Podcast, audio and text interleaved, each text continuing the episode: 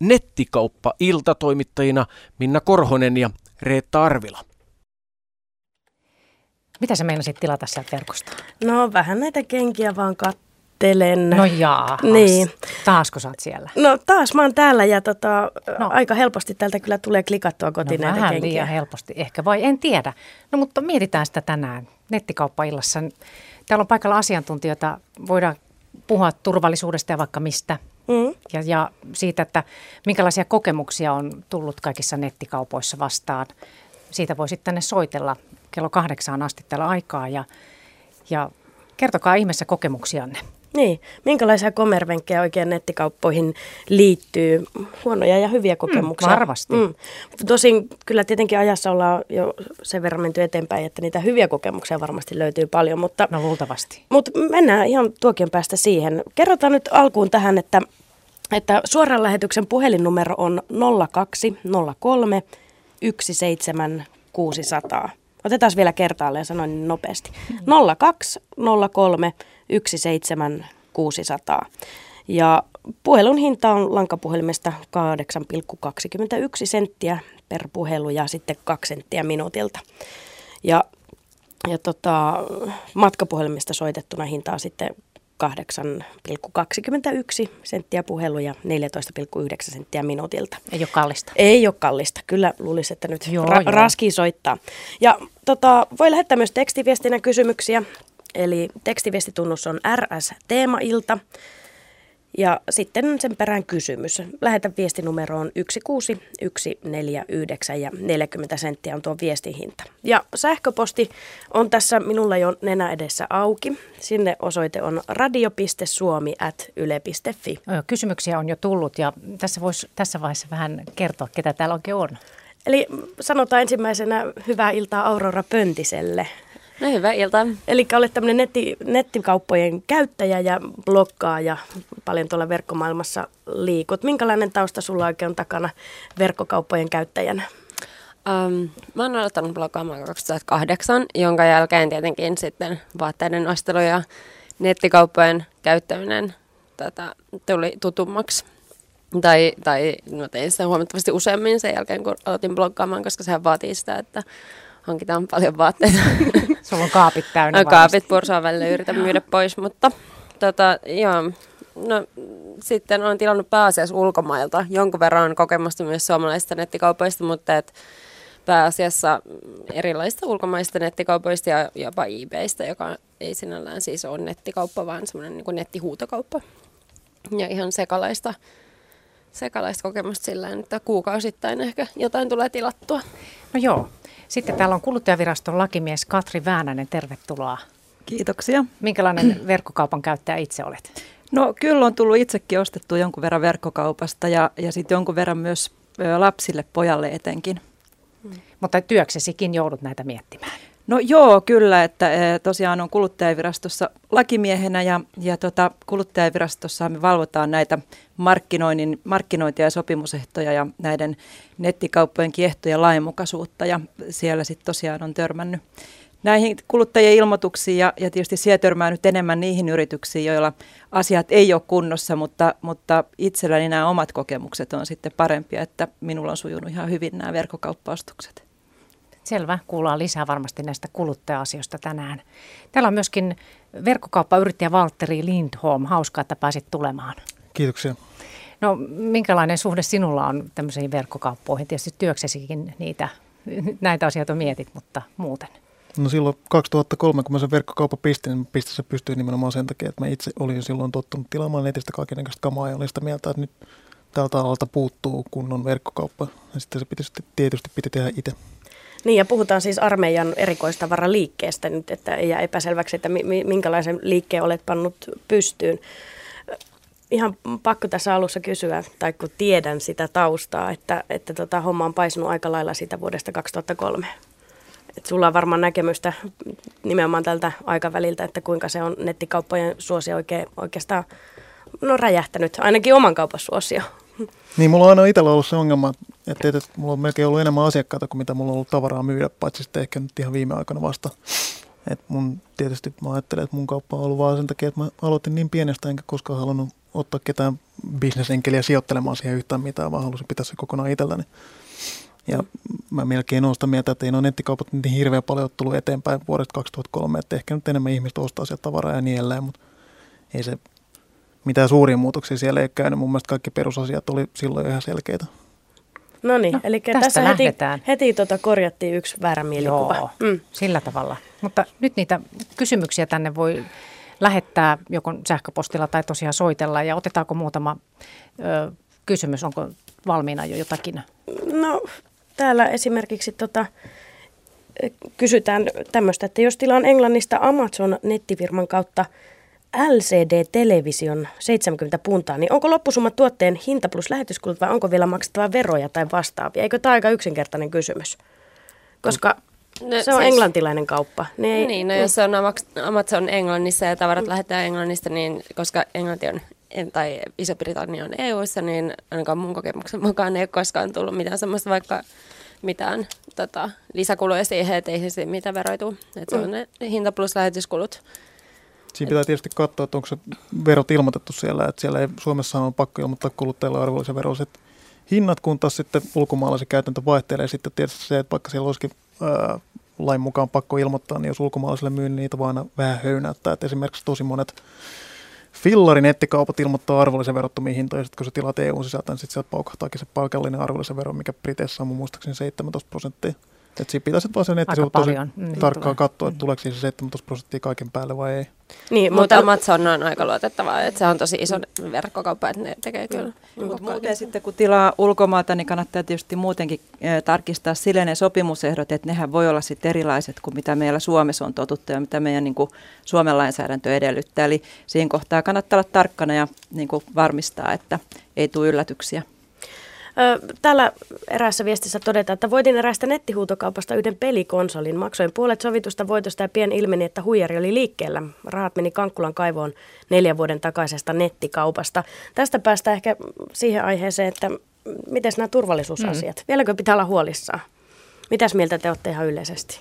Öö, no kyllä, kyllä tota, näitä tietysti meillekin kuluttajavirastoon näitä ilmoituksia tällaisista ongelmayrityksistä tulee, mutta täytyy sanoa, että, että ne ilmoitukset, mitä me saadaan, niin ne koskee ehkä enemmän tällaisia tilanteita, että, että on toimitusviivästysongelmia, eli asiakas maksaa etukäteen sen tuotteen ja, ja sitten tuotetta ei alkaan kuulua siinä sovitusajassa ja yritykseen on vaikea saada yhteyttä, että on myös asiakaspalvelusongelmaa. Ja, ja näissä ei ehkä ole niinkään taustalla mikään sellainen niin kuin tarkoituksellinen, tarkoituksellinen huijaus, eli, eli näyttää siltä, että enemmän siinä sitten ongelmat kasaantuu ja tulee niitä vaikeuksia ja saattaa olla, että on yritys menossa konkurssiin tai muuta, mutta, mutta kyllä sitten, eli nämä näkyy meillä tällaisina, mutta, mutta kyllä sitten poliisilla näkyy enemmän sitten ehkä ihan tällaiset perinteiset huijaukset, eli ilmoitetaan tai laitetaan myyntiin tuotetta, mitä oikeasti ei olisi olemassa, että kyllä sitäkin jonkun verran on. Mut sen...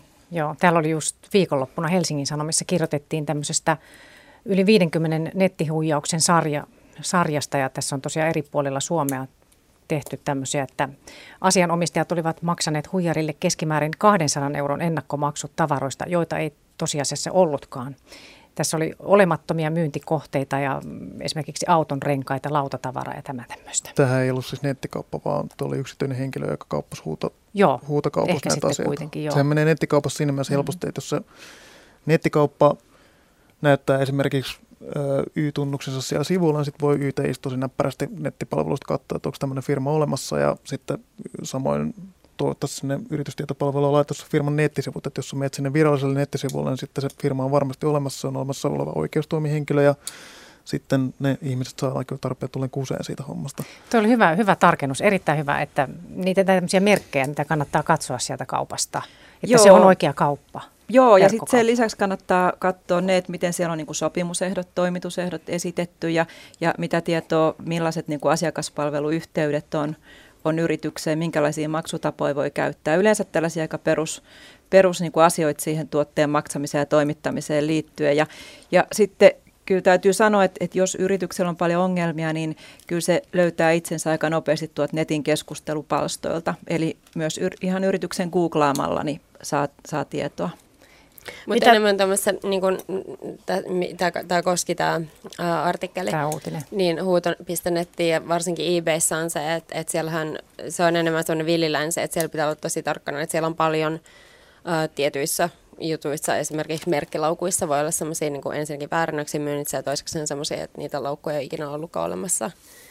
Ja tota, siellä kuitenkin just nettihuutokaupoissa on niin kuin palautteet. On yksi semmoinen kontrollikeino siihen, ettei joudu huijarin uhriksi. Ja sitten myös joiltain tietyiltä niin kuin foorumeilta saattaa löytyä siitä tietysti myyjän niin kuin siitä nimimerkistä jotain huonoja kokemuksia. Oli, sen pa- pitää olla paljon tarkempana tietenkin kuin niin. Sitten jonkun ihan varsinaisen nettikaupan. No, niin ul- ulkomaalaisessa on vielä semmoinen mielenkiintoinen juttu, että mun alalla on ollut paljon kiinalaisia tehtaita, jotka suora, myy suoraan eBayn kautta ja niillä on ollut niin kuin tuhansia hyviä palautteita, kun on hoitanut hommansa hyvin ja sitten on yhtäkkiä päättänyt laajentaa tehdasta ja sitten on tullut nämä perisyrityksen ongelmat ja sitten tämä kiinalainenkin on kadonnut jonnekin maan alla ja Kiinasta sitä ei kyllä enää saa, sieltä sitä ei saa edes vastuuseen yhtään mistään. Niin, tämä tämmöinen, että saa kiinni edes sen, kuka sitä on sitten hoitanut sitä kauppaa. Niin. Mm. Mutta kerrotaanko numero tähän väliin, että voi soitella? Kerrotaan. Eli tosiaan lähetykseen saa mielellään soittaa. Se olisi erittäin toivottavaa, suotavaa itse asiassa. Ja tuo puhelinnumero on nolla kaksi nolla kolme yksi seitsemän kuusi nolla nolla. Ja kysymyksiin voidaan vastata ja mielellään myöskin kuulla erilaisia kokemuksia liittyen nettikaupan tekemiseen. Ja tekstiviesti R S teemailta ja sitten siihen perään kysymys ja viestinumero on yksi kuusi yksi neljä yhdeksän ja radio piste suomi ät yle piste fi. No joo. Vielä niin. näistä nettikauppojen näistä turvallisuus N S-tunnusmerkeistä. Aurora, mitä sä katsot, kun sä meet jonnekin vaikka uuden nettikaupasivulle? Sä varmaan törmäät aika usein, että aha, täällä voisi olla ihan mielenkiintoista. Niin mi- mitä sä katsot, että mitä sieltä pitäisi löytyä sillä, että sä uskallat tilata? No mulla on jonkun verran, mulla on semmoinen... Uh, harrastus. Ei se ehkä harrastukseksi voi sanoa, kun mä harrastan sitä sen verran harvoin, mutta että mä tykkään noista merkkilaukuista aika paljon, niin kuin varmaan monet nuoret ja vanhemmatkin naiset. Ja tota, sitten niistähän myydään ihan äärettömän paljon ää, replikoita netissä, ja ne ei välttämättä mitenkään suoraan ole siinä sivulla ilmassu, että nämä on vain kopioita, että et siellä saattaa olla Louis Vuitton tai Mulberry ihan hirveän halvalla, että joku, sanotaan, no en ihan hirveän halvalla, että joku voisi vielä uskoakin, että kaksisataa eurolla voi saada saada aidon laukun sieltä ja se voi olla nimetty vaikka joku outletiksi tai jotain tämmöistä vastaavaa, että se vielä tukee sitä käsitystä, että ne on tämmöisiä niin kuin poistuvia malleja, mutta että sieltä yleensä jossain, jossain löytyy sitten jotain niin kuin epäilyttävää, että siellä saattaa sitten suoraan jossain pienessä printissä lukee jollain syvemmällä siellä sivustolla, että ne on itse asiassa triple A plus replikoita tai jotain, tai ne lähetetään Kiinasta jostain X-paikasta ja että siellä ei ole niinku niitä semmoisia tiettyjä, mä en voi mitään niinku aina yhtä samaa nimetä, että mitä mä katsoisin nettikaupassa, mutta että aina, jos en yhtään hälytyskellot soi, että ensimmäinen on tietenkin helppo, että kukaan ei myy Mulberryn äh, klassikkolaukkua kaksisataa eurolla, jos se maksaa kahdeksansataa euroa uutena. Se, sitä ei saa uutena kaksisataa euroa mistään. Se on hinnasta voi siis päätellä. Niin, no siitä Joo. voi päätellä. Mm-hmm. Ja sitten siellä on sellaisia, niin kuin, että, että kontaktihenkilöt saattaa olla Kiinassa ja just se, että siellä hyvin useassa on kuitenkin sitten se mainita niistä replikoista ja harjantunut silmä tietty erottaa myös feikit sitten kuvissakin ja aidoissa. Et, mm. Mites, Valtteri, mitä mieltä olet tästä turvallisuudesta? Hälytysmerkeistä, missä kannattaa kellot soida? Niin, no Suomessa ostassa on aika helposti, varsinkin, että jos kauppa on pieni, niin se näyttää, että se on vasta aloittanut, niin sitten kun tilaa posteen kolla, niin harvemmin ne tyhjiä paketteja sieltä lähettää, että jos se tavara tulee, niin yleensä silloin sitä, mitä haluaakin. Suomessa tuo tilaaminen on tosi turvallista. Sitten ulkomailta, jos käyttää luottokorttia, niin saa fyrkot takaisin, jos siellä tulee huijauksia, niin se on siinä mielessä aika helppoa. Tietysti se vaatii sitten sen, että on luottokortti, millä maksaa. Mutta näihinkin on nykyään, ää, siis on ratkaisuja niin kuin PayPal ja niin edelleen, mm-hmm. jotka sitten turvaa ihmisen oikeuksia. Joo, toi PayPal, mä oon yrittänyt tutustua siihen, mä en taju yhtään, että miten se Mikä homma se toimii. No, mä käytän sitä aina, kun mä tilaan eBaystä. Se on semmoinen turvallinen systeemi välittää ne rahat ää, sille myyjälle paljastamatta tavallaan mitään semmoisia. Sun pitää panna jollekin tilille jotain niin kuin rahaa ja sitten se käytät. Ei sen tarvii sinne syöttää luottokorttitiedot. Joo. Ja tota... se sit välittää sen maksun siitä PayPalin kautta sille myyjälle.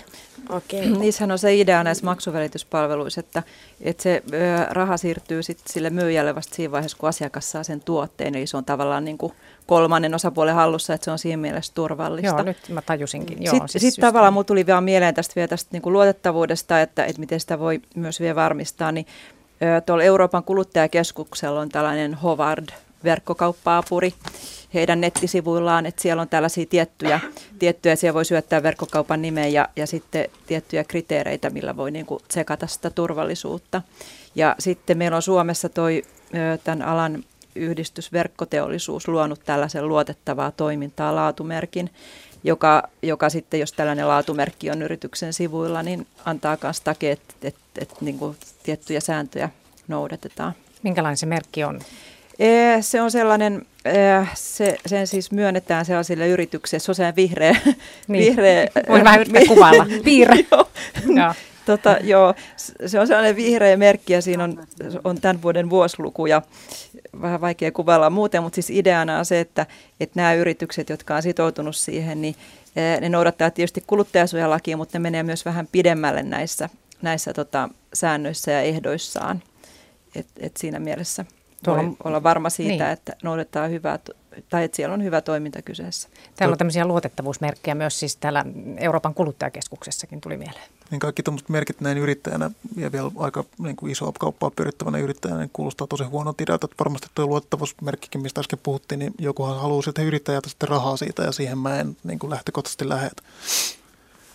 Usein, tai tuommoisia kaiken maailman luottavuus, tai kaiken maailman merkkien antajia, niin kuin joku A A A-luottoluokitus ja niin edelleen, niitähän tunkee ovista ja ikkunasta sisään, ja kaikki siellä aina ilmoittaa, että vain tuhat euroa vuodessa, niin saat tämän sivuillensa, että se ei ole mikään, mä en oikein usko, että tuommoinen ikinä saa kunnolla ilmaa siipiensä alle, mutta sen sijaan sitten tämmöiset perusasiat, niin kuin esimerkiksi pankkien maksunappulat ja niin edelleen, niitähän ei myy- myydä tai myönnetä, ellei se yrityksellä jotkut tietyt asiat kunnossa, että sitten just nekin vaatii vähän alkupanostusta firmalta, että ihan pieni firma ei välttämättä ota verkkomankin nappuloita sivulle ollenkaan, mutta jos ne sieltä löytyy, niin yleensä silloin ollaan jo hyvin turvallisella vesillä. Hyvä tietää.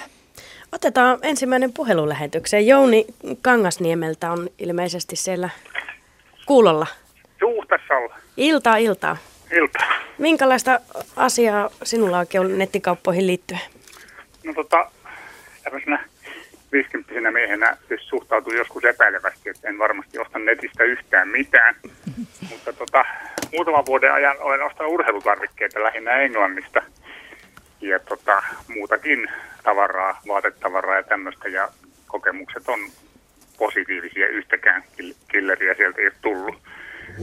Ja tota, siihen on hyvänä keinona tietysti nuo keskustelupalstat, mitä äsken Äsken puhuitte, että ensin tarkistelee sieltä, onko kellään mitään huonoja kokemuksia ja kuinka paljon löytyy positiivisia kommentteja. Ja sitten se, että mä oon aina ostanut sillä luottokortilla. Ja siitä on sanottu, että se on semmoinen hyvä, hyvä mittari, että jos sen pystyy visalla siellä maksamaan, niin, ja se yhdistyy pankin sivulle moitteettomasti, niin homma menee silloin hyvin. Eli vaikka sulla alun perin oli epäilyksiä, niin uskallat nyt tällä parin vuoden kokemuksella suositella nettikauppojen käyttämistä muillekin? Kyllä, kyllä joo, että kun ei vaan sitten sokeasti innostu halvoista hinnoista ja, ja tota, luottaa tavallaan siihen terveeseen maalaisjärkeen, niin homma tuntuu pelittävän ihan hyvin. Niin se ostaminen on aika helppoa verkosta kyllä. Se on tavattoman helppoa ja tota, saat aika isot valikoimat siinä yhdellä istumisella. Ja sitten tota, valitettavasti täytyy kyllä todeta, että, että tulee tehtyä semmoista, semmoista niinkin rikollista toimintaa kuin sovitettua se, kun paikkaa nyt lenkkitossu paikallisessa myymälässä ja sitten tilattua sopiva sieltä. No näitä tarinoita kuulee. Mä näistä.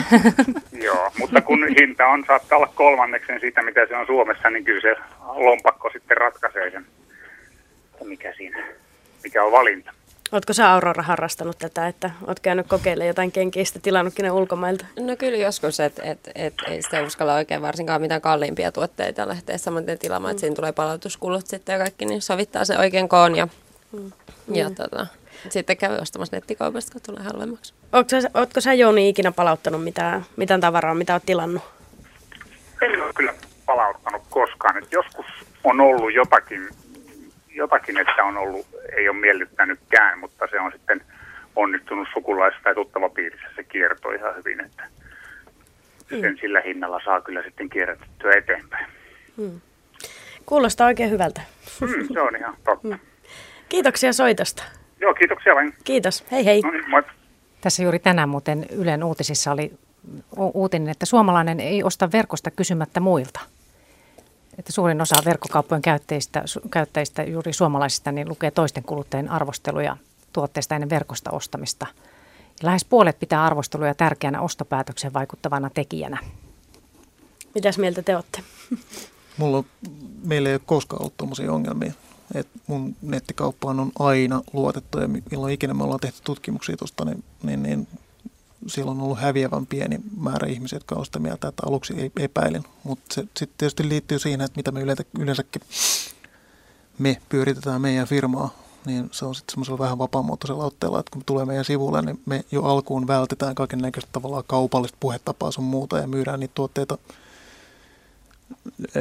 semmoisella omalla innolla, että me tykätään näistä itse tosi paljon ja kerrotaan niistä omin sanoin, niin sitten jo pelkästään se erilainen puhetapa tai kirjoitustapa, niin selkeästi muuttaa ihmisten mielipiteet. Mutta sitten jos sä myyt, että tämä on edullinen ja täydellinen tuote sarjassaan ja kaiken maailman liirumlaarun sanoja käyttää, niin sitten asiakas ei enää usko siihen, että sitä, tai no sitten sit sille nousee se peruspelko siihen, että tämä haluaa vaan rahaa tästä hommasta. Mm.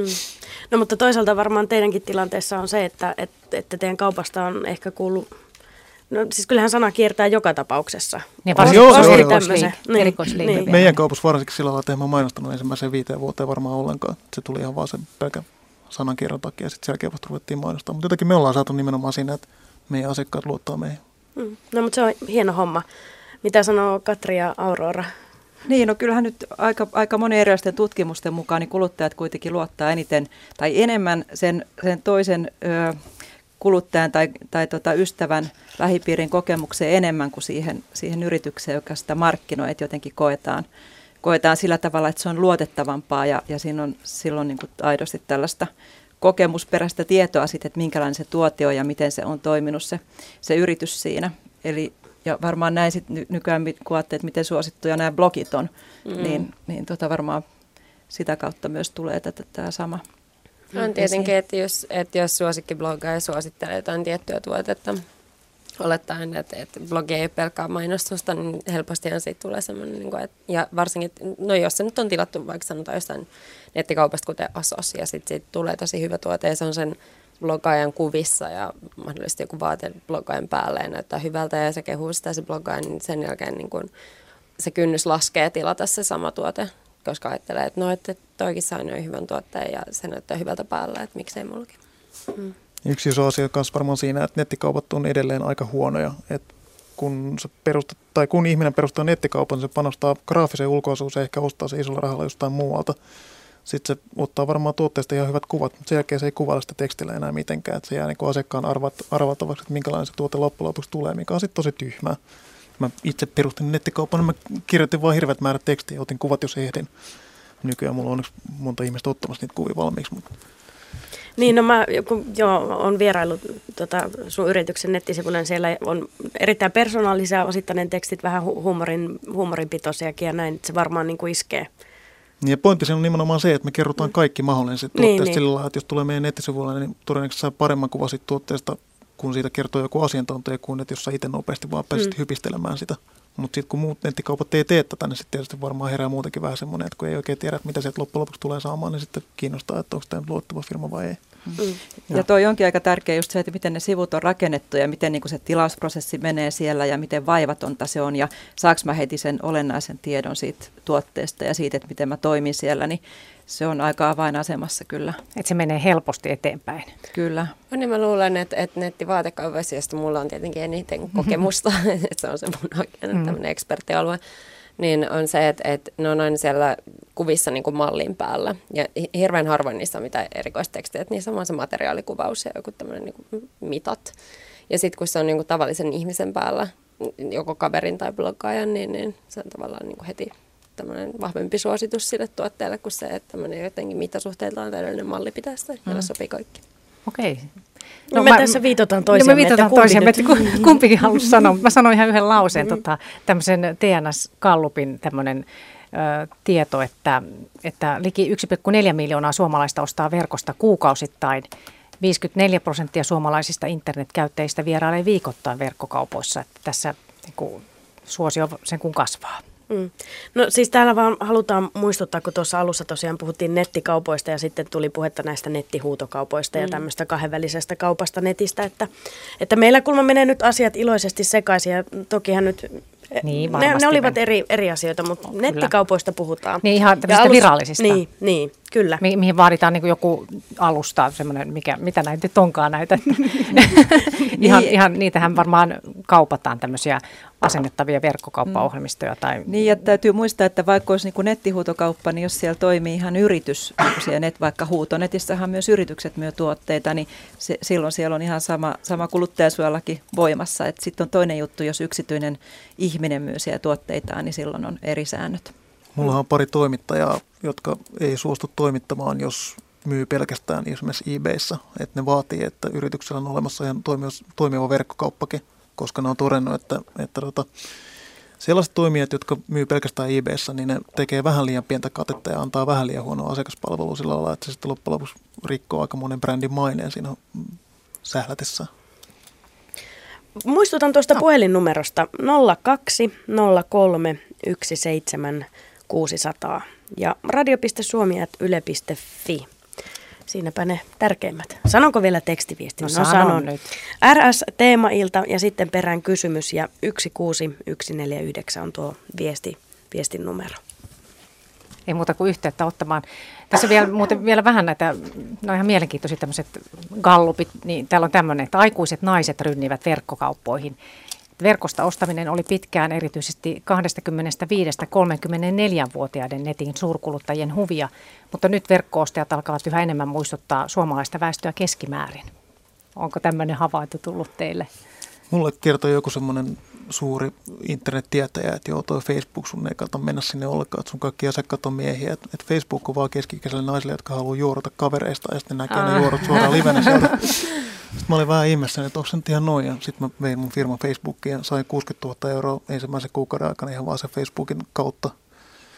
Niin, en tiedä. Mutta mun on hirveän vaikea kommentoida tuolla muuten, koska meillä on tosiaan yhdeksänkymmentä prosenttia meidän asiakkaista on miehiä. Niin mun piti just kysyä, että onko, onko ne vaan miehiä. Mutta sen takia tämä on tavallaan aika mielenkiintoinen, että et, et, et, tämä ostaja-ihminen tässä huoneessa on sitten nainen ja muutenkin täällä on tavallaan niin kuin naisedustus. Sitten taas mulla ei ole ollenkaan kokemusta siitä, että mitä mä myyn naisille yhtään mitään. Että just tämä esimerkiksi, ää, miltä tuotteet näyttää mallin päällä, niin ei meidän asiakkaat niitä kiinnosta. Niitä kiinnostaa se, että kuinka monta taskua siellä on ja minkälaisia työkaluja sinne taskuihin saa ja niin edelleen. Niin, mutta on hyvä, kun tulee erilaista. Että sitten Aurora ihan eri tavalla. Niin. Vai millä tavalla sä sitten valitset sieltä? Um, nettikaupasta. Niin. No ulkonäön perusteella tietenkin. Mm, et, mm. Et, välttämättä mä oon mun mielestä ostanut teiltä kerran kengänauhoja, mutta ne ei mennyt kenkiin. Ne oli tämmöisiä nahkaisia kengänauhoja, joita mä käytin vyönä. Innovatiivista ajattelua. Nyt Valtteri mietti heti, että niin, armeijatavara kuitenkin, siis no mullakin on joku armeijan parkatakki ja muuta. Armeijan parkatakki, että nehän on tosi in, että mä kuvittelisin, että niitä voisi mennä naisille aika paljon. Joo, ja me ollaan nyt yritetty sitten viimein tuoda, kun ei, niin kuin tytöt ei puhu meidän kaupasta, pojat puhuu siitä hirveästi, se on hirveän makea juttu ja ihmiset samaistuu meidän nettikauppaan, mutta naiset ei varmaan ikinä tule ihan samalla tavalla tekemään sitä. Ja vain sen takia, että me niin kuin tiedetään, että tämä on miesten juttu ja me painotetaan tämmöisen miehisen mm. huumoria ja niin edelleen. Ja sitten tietysti se, että kun me myydään armeijavaatteita, niin nyt on armeijavaatteita, että siinä on jo pelkästään se koko ongelma, että suomalaiset miehet on vähän liian läskejä niihin ja suomalaiset naiset on vähän liian pieniä. Suoraa puhetta. Näin se vaan menee. Pitäisikö ottaa kysymys Otapa. tähän väliin, kun nimittäin tänne on kilahtanut sähköpostiin. Ö, ostin talvella CityDealista luottokortilla N S-lahjakortin. Seuraavan kerran kesäkuussa K O-palvelusta ostaessani luottokortin numero olikin jo siellä tyrkyllä heti, kun kirjaudun ostamaan. Onko oikein, että luottokortin numero tallentuu K O-välittäjän sivuille ja miten sen saa sieltä pois? Muissa nest- nettiostoksissa en vastaavaa ilmiötä ole tavannut, joten hieman huolestuttaa, näin kirjoittaa siis Silja. Tuo sama systeemi on Amazonissa käytössä, että se kannattaa tallentaa ne luottokorttitiedot. Siinä ei sinänsä pitäisi olla yhtään mitään mm. ongelmaa. Että se on ihan, niin kuin kuka tahansa näkee sun luottokortin, niin se pystyy kopioimaan sen. Ja ne luottokorttifirmat kyllä pitää huolen siitä, että niitä, kukaan ei käytä niitä tietoja väärin. Joo, ja niinhän Applella on kanssa toi sama juttu, että, että meille ei ole tullut kuluttajavirastoon tuosta ilmoituksia että, tai, tai siitä, että, että olisi ollut suuremmin ongelmia siinä. Siinä, mutta tota, se on sitten, sitä en osaa sanoa, miten ehkä tietosuojavaltuutettu on ohjeistanut sitten tässä asiassa, että miten niitä saa näitä tietoja tallentaa.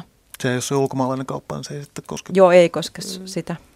No se ei, siis sinänsä no, se ei tosiaan pitäisi olla mitään pelättävää just sen takia, että ne luottokorttifirmat hoitaa asiassa kyllä aina ihan kuntoon. No, no on, onko teille tullut vastaan sille, että on joutunut perumaan se on tilatun tuotteen, että miten te olette toimineet? Mulla on tullut aika monta semmoista iltapäivää. Niin, voin uskoa. Ei, mä en ole perunut kyllä koskaan. Mm. Sitten mä palautan ne, jos ei mm. tota, miellytä tuote, mutta en mä kesken sitä tilausta perun koskaan. Meillä on myös silloin, että me lähdetään meidän tilaukset melkein niin nopeasti, että, että ihmiset harvemmin ehtii perua. Sitten kun sieltä tulee niitä perumisilmoituksia, niin me voidaan ilmoittaa, että jos olet ystävällinen, käyt postissa kieltäytymässä, että en suostu ottaa tätä vastaan. Ja jos et ole, niin sitten et edes käy postissa, että sieltä se tulee itsestään takaisin. Mm-hmm. Niin, että siinä ei tule mitään ongelmia tässä, että sen voisit perua ihan mistä syystä vaan. Joo, saa, saa siis tota, kuluttajasuojalain mukaan, niin siihen ei tarvitse, onko etäkaupasta kyse, niin ei tarvitse mitään erityistä syytä. Eli siinä on se neljätoista vuorokautta meidän lain mukaan se peruutus. Aika. Ja sitten tosiaan kannattaa katsoa se, että jos tilaa ulkomaalta, niin se peruutusaika voi vaihdella. Se ei välttämättä ole se sama neljätoista päivää, se voi olla lyhyempikin. Se kannattaa tarkistaa, mutta mitään erityistä syytä ei tarvita. Selvä. Ja tos, tosiaan ulkomaillahan ei välttämättä ole mitään peruutusoikeutta tai palautusoikeutta. Et kun sä oot kerran maksanut, niin se tilaus saattaa lähteä sieltä ja sä et voi sille enää yhtään mitään. Sen takia suom, niin kun itse suomalaisena verkkokauppiana panon. Sanon kaikille, että ostakaa nyt vaan Suomesta. No, e, no E U-maissa, E U-maissa on itse asiassa kyllä palautusoikeus kaikissa, että, että tuota, se perustuu tällaiseen direktiiviin. Ja kyllä se varmasti siellä firman sivuilla niin kun lukee sitten, että et voisi niitä... Niin mä aina ihmettelen, kun ihmiset kysyy, että paljon teillä on palautusoikeus. Se kyllä lukee meidän sivulla, mutta siihen päälle vielä, että kun se nyt on laissa säädetty Suomessa, niin mitä sitä enää kysäilemään, että se on aina se vähintään neljätoista päivää. Että jos on jotain päälle, se on sitten eri asia. Mutta aina se sieltä löytyy. Otetaan seuraava soittaja. Kalle, hyvää iltaa. Iltaa, iltaa. Mitä haluaisit kysyä verkkokaupasta? No tota, tämmöinen suuri suomalainen tota, täysin luotettava nettisaitti ja... paljon hyvää tekee ja muuta, niin tota, kävi tämmöinen tilanne, että tilasin tietokoneen heidän kauttaan ja tota, tilaus oli mennyt sitten netin kautta eteenpäin. Sitten tuli tota, netistä uusi tämmöinen sähköpostiliuska, että saa niin kuin paremman koneen samaan hintaan ja tota... paremmalla näytöllä. Ja sitten netin kautta ilmoitin siitä, että mä peruun sen ensimmäisen tilauksen ja otan sitten tämän uuden tilauksen niin kuin vastaan. Mm. Sieltä oli vastaus sitten, että ok, että eka tilaus on varmaan mennyt jo niin kuin tota käsittelyyn, mutta me tota postiin sitten vastaanottamaan se eka tilaus ja peruuta se, niin tota, saa sitten tämän uuden ja paremman. Eli se eka tilaus niin kuin perutaan. Näin se homma niin kuin piti mennä. No miten se sitten todellisuudessa meni? Ei vissi ihan, ihan tota suunnitelmien mukaan. Ei, ei, mulla juoksi sitten vuoden ajan kaksi, kahdesta tietokoneesta niin tota, laskut. Oi oi. Miten se tilanne ratkesi sitten loppujen lopuksi? No se, sillä oli pitkä... tosi pitkä ja vaikea tämä niinku homma, että kun mä kävin postissa eka katsomassa, että tuliko nyt sitten se ensimmäinen tietokone vai sitten se toinen tietokone. Kun se myyjäkään ei ollut varma, varma sitä, että kumpi on niinku lähtenyt varastosta. Menin sitten postiin, otin se eka koneen vastaan, hommasin, että ei, ei tämä ole tämä, että mä palautin sen saman tien sitten takaisin. Ja sitten viikon päästä tuli sitten uusi kone, minkä mä halusin, kun sain niin kuin samaa hintaa paremman. Niin tässä vaiheessa jotenkin siinä nettikaupassa oli semmoinen ongelma, että niin kuin mulla ei ollut palautusmääräystä tai jotain tämmöistä niin kuin tiettyä lappua, mm. mitä olisi vaadittu. Ja sitten tota, loppujen lopuksi mä menin poliisille ja... ilmoitin, että tämmöinen asia on tapahtunut, että en mä ole ottanut yhden koneen vastaan ja sitä maksan koko aika kuukauserissä. että mitä tämän ekan koneen kanssa tehdään. Katri Väänänen varmaan vastaa. Niin. Mm, niin se... Joo, joo tota, tosiaan jos on noin kauan kestettyä tilanne, niin, niin, ja ilmeisesti nyt tässä on ollut sellainen tilanne kyseessä, että jos saanut sen yrityksen kanssa jotenkin nyt tätä asiaa sovittua ja se on pitkittynyt, niin, niin tuollaisessa kannattaisi olla yhteydessä kuluttajaoikeusneuvojaan. Eli, eli tämä kuluttajaoikeusneuvoja voi auttaa sitten asian sovittelussa, että, et tota, ja siinä olisi voinut sitten ollakin jo vähän aikaisemmin ehkä jo, että et jos on tosiaan noin pitkään jatkunut, niin, niin sieltä saa apua ja, ja tota, yleensä sitä kautta ongelma lähtee sitten selviämään. Onko se ongelma nyt kuitenkin ratkaissut, ratka, ra, on, ratkennut? On, on, on. on. Se on nyt ratkennut ja kaikki on päättynyt niin kuin hyvin. Hmm. Tympeältä mut kuulostaa se, että, kyllä. Että, niin, mutta niin kuin se, että miten voi niin kuin tämmöinen tapahtua. Joo, no se on kieltämättä mielenkiintoista, että ei, ei pitäisi tapahtua, että et tota, oliko siinä sitten sellainen tilanne, että se yritys ei vaan niin kuin saanut jotenkin hoidettua tätä asiaa? Se loppujen lopuksi yritykseltä, kun sitä kyseltiin ja vaikka kuinka korkealta tasolta tahansa ja tosissaan sitten samalta yrityksen tilattiin sitten tämä toinen tuote, mikä oli aivan loistava ja mitä maksettiin koko aika, mutta se, niinku, se ei niinku päättynyt se asia niinku mitenkään. Et niinku nettikauppa on tehty ja se on sitten niinku maksuvelvollinen. Hmm. Tiesitkö sä tästä tahosta, että voisi ottaa tosiaan kuluttaja-asia, oliko se neuvoja? Kuluttajaoikeusneuvojaa. Kuluttajaoikeusneuvojaa yhteyttä, oli, kävikö sulla Kyllä. mielessä tämmöinen vaihtoehto? Joo. Kyllä, ja niinkin on tehnyt. Heidänkin, heidänkin on niin ollut yhteydessä. Hmm. No tässä siis yksi tämmöinen ikävän puoleinen esimerkki. Mutta onneksi selvisi, että se on mm. hyvä juttu. Joo. Mm. Sillä tavalla. No ei, kiitoksia Kalle soitosta. Kiitoksia. Kiitos, hei hei. Täällä jatketaan. Mm. Nettikauppailtaa kello kahdeksaan asti. Voi kysyä asiantuntijoilta kaikkea verkkokauppoihin liittyvää. Onko, onko huonoa vai hyvää tullut vastaan? Ja täällä on sähköpostikysymyksiäkin tullut. Niin. No otetaanko tämmöinen ihan peruskysymys ota, tähän? Ota, ota. Voisitteko listata perusasiat, mitä pitää muistaa, kun ensimmäistä kertaa haluaa turvallisesti tilata tavaraa verkosta ulkomailta? No niin. Kyllä me taidettiin Siitä jo näitä sitten. asioita, mutta siis onko Ei tämä nyt pikkusen laaja kysymys? Mm. Mutta jotain muutamia semmoisia asioita, mihin kannattaisi kiinnittää huomiota. No maksaa semmoisella maksutavalla, missä se ei ole pelkästään siitä, että ettei suoraan siirrä rahoja sillä ihmisellä, niin kuin esimerkiksi pankkisiirrolla, vaan maksaa luottokortilla tai PayPalilla tai tämmöisellä, mikä sitten toimii turvallisena välittäjänä siinä, niin se nyt oikeastaan varmaan se ainut, mitä, mitä edes tarvitsee. Sitten tietysti niin kuin nettikaupan pitäjänä toteaisin, että huolellisuutta siinä, että itse muistaa laittaa riittävästi yhteystietoja ja kirjoittaa ne oikein. Että meillä on tosi paljon ollut sellaisia tilanteita, että, että, että asiakas on etukäteen maksanut tilauksen ja antanut ainoastaan osoitteensa, eikä puhelinnumeroa eikä sähköpostia jostain kauhean roskapostin pelossa. Ja sitten mulla on lähetelty kirjeitä, että hei, nyt on tämmöinen ongelma ja me haluttaisiin palata sulle rahaa ja me ei voi saada suhun mitenkään yhteyttä. Mm. Se on aina vähän haastavaa. Ja siihen kannattaa niin sen verran luottaa myyjään, että jos uskaltaa antaa maksutiedot silleen, niin siinä vaiheessa varmaan kannattaa uskaltaa antaa yhteystiedotkin niin, että sitten saa tarvittaessa yhteyttä. Suurin osa tuommoisista ongelmista on ihan vaan puhtaat väärinkäsityksiä kuitenkin. Ja sitten jostain syystä ihmistä aina ajattelee, että koska se toinen haluaa sillä rahaa, niin se teki sen pahuuttaan. Ja ei me kauppiaat kyllä niin kuin ihan hirveitä vampyreitä olla, vaikka vähän ollaan. Et sä nyt niin, niin pahalta vaikuttaa. Mutta tosiaan niin... niin no, mutta niin, se rahahomma, että et, et, millä maksetaan. Ja, niin, mm. Joo, ja se, luot, se luottokorttihan on siksi just hyvä, että, että tosiaan jos sit ongelmia tulee, ettei se tuote, tuottajalla kuuluu tai jotain muuta, niin sitten myös se luottokorttiyhtiö on siinä vastuullinen, eli voi kääntyä sen puoleen, jos, jos tota, ei saa yritykseen yhteyttä eikä tuotetta kuulu, että se kannattaa muistaa. Ja sitten tosiaan, niin kuin tuossa aikaisemminkin oli puhetta, niin voi käydä katsoa vaikka sen Howard-verkkokauppa-apurin sieltä Euroopan kuluttajakeskuksen sivulta, eli, eli tota, sieltä saa hyviä vinkkejä sen luotettavuuden selvittämiseksi. Ja sitten ihan nämä, nämä tota, että katsoo, minkälaiset sopimusehdot on ja millaisen, millaisen toimitusajan yritys lupaa ja miten se asiakaspalvelu toimii. Tällaiset perusasiat.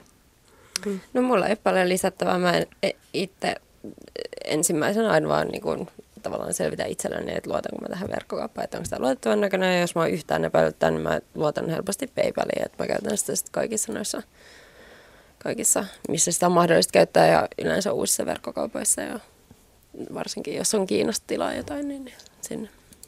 Miten muuten tuommoinen palautus ja kaikki ne palautuskulut, niin mitä niissä kannattaa muistaa?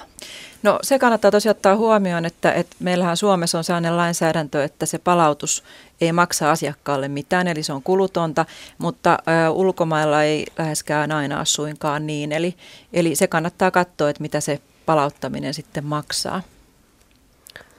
On, ja useissa ulkomaissa nettikaupoissa, siis ihan niin kuin E U:n sisälläkin, esimerkiksi Iso-Britanniassa on se, että joutuu palautuksen maksamaan itse, ja sitten se pitää vielä palauttaa tietyissä, aika, tietyissä aikarajoissa. Joo, tietenkin, tietenkin, mutta et, et sitten on myös sellaista, että et saattaa olla, että tilaa tuotteen, ja siihen tulee postituskulut, ja se tuot, tuotteen saa palauttaa ilmaiseksi, mutta et postituskuluja ei taas palauteta sitten sille ostajalle. Joudutko paljon palauttelemaan? En ole hirveästi palauttanut, mutta tietenkin sen verran, että on tullut selväksi tämä niin. Niin yleisimmät. Ulkomailla se on melkein helpointa yleensä yrittää kaupata se tuote kaverille, kun lähtee palauttamaan. Että se mm. niin kuin postikulu on kuitenkin vähintään kaksinumeroinen yleensä kumpaankin suuntaan ja sitten vielä yllättävän paljon Suomesta takaisin. Että nettikauppihan on iso ongelma siitä, että et esimerkiksi saksalaiset myy kyllä tosi halpoja postikuluja Suomeen, mutta jos me yritetään lähettää Saksaan, niin se maksaa ihan hirveitä määriä. Se palauttaminen Suomesta sinne alkuperäkauppaan saattaa olla huomattavasti halvempaa kuin ne postikulut sieltä kaupasta Suomeen. Varsinkin kun joutuu vielä itse neuvo- neuvottelemaan postin kanssa, eikä ole mitään volyymietyä niin kuin jollain isolla yrittäjällä. Ja hyvä, hyvä tämmöisiä vinkkejä, mihin kannattaa kiinnittää huomiota. Mm. Otetaanko tästä taas kysymys? Näitä itse asiassa tulvii tänne. Mä nyt tässä... Ota ihmeessä. Olen lueskellut näitä ja täällä muun muassa kysytään, että olen huomannut, että nettifirmat laskevat myös toimituskulut alviin. Onko laillista? Osaatko sä sanoa, Katri? Se olisi laitonta olla laskematta. Aha. Joo, ja sitten tietysti niin kuin kuluttaja-asiakkaan kannalta on, on tärkeintä, että tietää sen tuotteen kokonaishinnan kuluineen. Eli, eli se taas sitten on kuluttajasuuntaan ilmoitettava tietysti se kokonaishinta veroineen ja postikuluineen.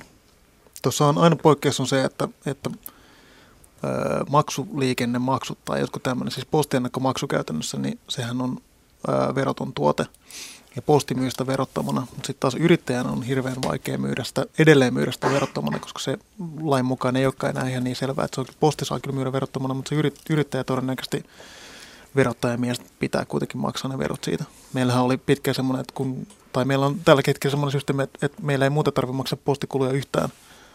Mutta jos tilaa postiennakkolla, niin joutuu maksamaan postiennakkomaksua ja me joudutaan tilittää sitä alvia ja se alvi näkyy myös tietysti siitä kuitista, että jos nyt sattuu olla firma ja pystyy vähän tässä alviin, niin pääsee sitten pois. Me taas sitten otetaan takkiin tietysti sen verran, että me velotetaan saman verran kuin posti, mutta maksetaan verottajalle verot siitä. No mutta hyvä. Tässä sitten voi itse kukin miettiä, että mitä voisi kysyä verkkokauppoihin liittyvää. Tässä nyt on tullut jo tosi paljon kaikenlaista, mutta... Kyllä tässä tämän illan aikana voisi miettiä vähän tätä, että miksi sieltä verkosta niin paljon ostetaan vähän tätä psykologia, psykologiaakin, että miksi se on niin hauskaa, mutta ei ehkä ihan vielä.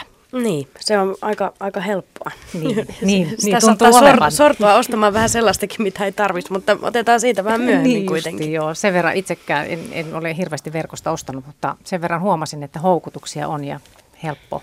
Homma. Ennen kuin mennään merisähän, niin kerrataan vielä puhelinnumeroa ja näitä yhteystietoja, eikö se olisi ihan paikallaan. Niin, niin tota, tosiaan numero on sellainen, johon voi soittaa niin nolla kaksi nolla kolme yksi seitsemän kuusi nolla nolla. Ja matkapuhelimen kautta voi lähettää kysymyksen tekstiviestinä. Tekstivistitunnus on R S-teemailta ja lähetä No R S-teemailta ja siihen tietenkin se kysymys tai kommentti ja sitten viestinumero on yksi kuusi yksi neljä yhdeksän. Ja sähköpostitse voi myös olla yhteydessä radio piste suomi ät yle piste fi. Ja täällä paikalla ovat asiantuntijoina Kuluttajaviraston lakimies Katri Väänänen ja tämmöinen nettikauppakonkari Aurora Pöntinen, näinkin voin tituleerata, ja, ja verkkokauppayrittäjä Valtteri Lindholm. Ja näissä merkeissä siis jatketaan ilta kahdeksaan asti. Ottakaa ihmeessä yhteyttä ja kertokaa kokemuksistanne. Hmm. Nyt kuunnellaan merisää ja sen jälkeen jatketaan viisi minuuttia uutisiin asti. Niin. Nyt me vaan odotellaan sitä merisäätä. Niin odotellaan.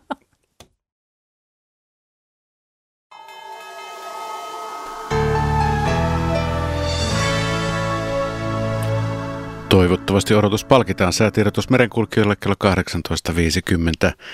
Huomautus veneilijöille Suomenlahti lounaistulta kaksitoista metriä sekunnissa. Siis huomautus veneilijöille Suomenlahti lounaistulta kaksitoista metriä sekunnissa. Laaja matalapaineen alue ulottuu Pohjois-Atlantilta Suomeen. Etelä-Skandinaviassa oleva osakeskus liikkuu kohti Lounais-Suomea.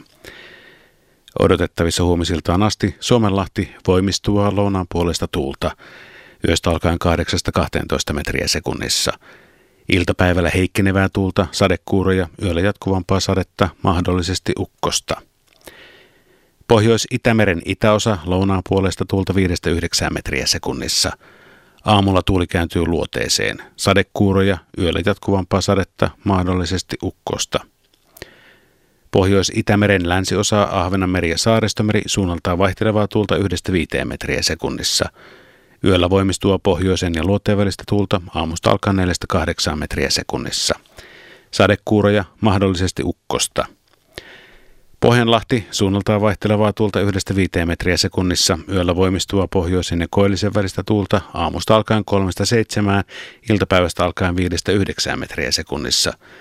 Paikoin sadekuuroja, muuten hyvä näkyvyys. Saimaa etelän puolesta tuulta yhdestä viiteen, aamusta alkaen kolmesta seitsemän metriä sekunnissa, sadetta ja ukkoskuuroja. Odotettavissa keskiviikkoilasta torstailtaan Suomenlahti lännen puolesta tuulta alle kymmenen metriä sekunnissa. Pohjois-Itämeri, Ahvenanmeri ja Saaristomeri pohjoisen ja lännen välistä tuulta alle kymmenen metriä sekunnissa. Pohjanlahti pohjoisen puolesta tuulta alle neljätoista metriä sekunnissa. Säärannikkoasemalla tänään kello kahdeksantoista, Haapasaaressa lämpötila seitsemäntoista, tuuli lounaasta viisi metriä sekunnissa, melkein selkeä näkyvyys neljäkymmentä kilometriä. Kotkarankki seitsemäntoista, länsilounas viisi, Orrengrund seitsemäntoista, lounas kuusi, Emmäsalo seitsemäntoista, lounas seitsemän, Kalbergrund kuusitoista, lounas viisi, Eestiluoto tuuli etelälounaasta neljä metriä sekunnissa, Harmaja kuusitoista, etelä viisi, puolipilvistö yli viisikymmentä. Mäkiluoto kuusitoista, etelälounas viisi. Bogashär kuusitoista, lounas seitsemän, melkein selkeä yli viisikymmentä. Jussarö kuusitoista, etelälounas seitsemän, vesikuuroja kaksikymmentäkuusi. Hankotulliniemi viisitoista, kaakko kolme, Russarö viisitoista, etelä kuusi. Veenö kuusitoista, etelä yksi, Yttö kuusitoista, itä kaksi, pilvistä neljäkymmentäviisi kilometriä. Bogashär viisitoista, itä kaakko kaksi. Ristna kuusitoista, etelälounas kolme, melkein pilvistä näkyvyys neljäkymmentäviisi kilometriä.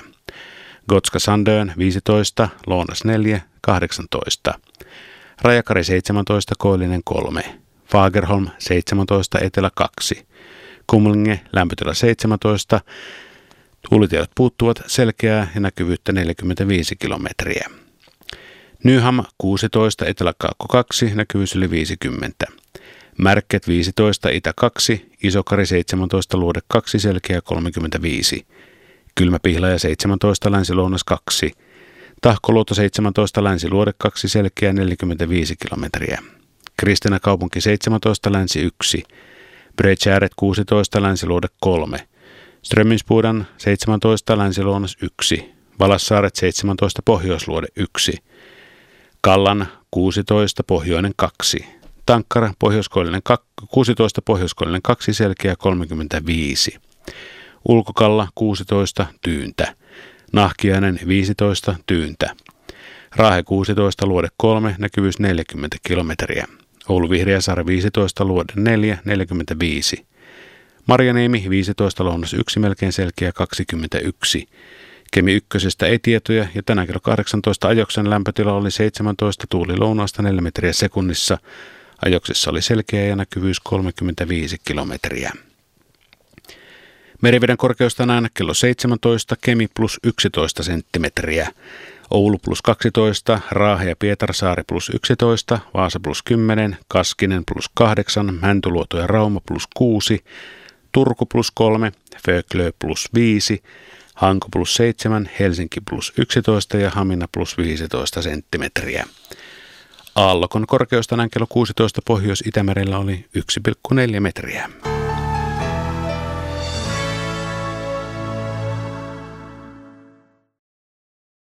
No niin, siinä se merisää oli sitten. Joo, kauan odotettu merisää, Joo. Kyllä. Tota, täällä Epe kysyy, että millainen on oikeusturva, jos joutuu huijauksen uhriksi? Puhutaan siis nettikaupoista edelleen. No jos on ihan sellainen huijaus kyseessä, että tosiaan rahat on, rahat on laittanut eteenpäin ja tuotetta ei saa ja ei, ei saa yhteyttä tähän myyjään, niin, niin siinä vaiheessa tietysti kannattaa tehdä ihan poliisille sitten ilmoitus, jos on siis ihan tällainen, että siellä on ihan petos taustalla ja poliisi lähtee sitten tällaisia tapauksia selvittelemään. Mm. No niin, tässä oli kesälläkin yksi esimerkki. No oikeastaan tuossa tässä elokuun puolella, eli tämmöinen suomalaismorsiamia huiputtanut firma sulki nettisivussa, näin siis on otsikoitu iltapäivän lehdessä Ilta-Sanomissa.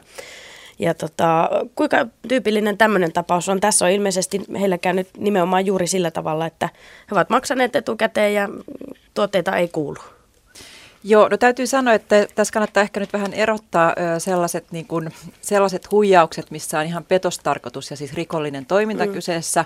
Taas sen tyyppisestä toiminnasta, että, että siellä on, siellä on usein meidän kokemusten mukaan tällaisessa tilanteessa sit sellainen yrittäjä, jolla ei ole tarpeeksi resursseja, ei pysty toimittamaan tilauksia ja sitten tulee tällainen sitten vyyhti.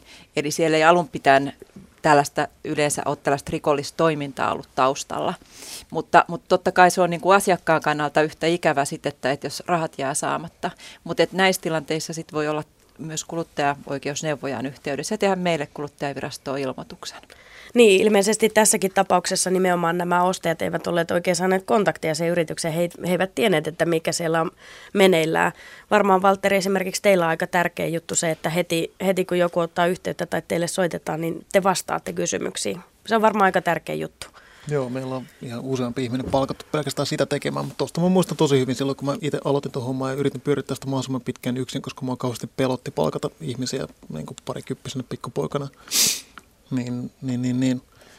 Sitten jossain vaiheessa oli semmoisen jakso, että mulla oli pikkasen liikaa töitä ja mä muistan kyllä sen, että, että sitten jotkut ihmiset hermostuivat aika nopeastikin, että missä, missä mun kamat on ja sitten, sitten totta kai ne lähti, koska olen vielä tässä puhumassa siitä enkä vankilassa, mutta tota, siinä kannattaa tosiaan hirveän paljon muistaa sitä, että siellä on joku yksinäinen surullinen ihminen, jolla on ihan liikaa töitä ja varmaan para, parissa helpoin tapa sen sijaan, että rupeaa uhkailemaan ja kiristämään, niin on vaan ystävällisesti muistuttaa, että hei, nyt lähetät ne tavarat ja ei tässä mitään. Et mä itse ainakin muistelen, että ihmiset hirveän helposti rupeaa uhkailemaan heti välittömästi kuluttajasuojelulla ja poliisilla ja siinä on vähän silleen, että kun en mitään pahaa ole tarkoittanut tässä hommassa.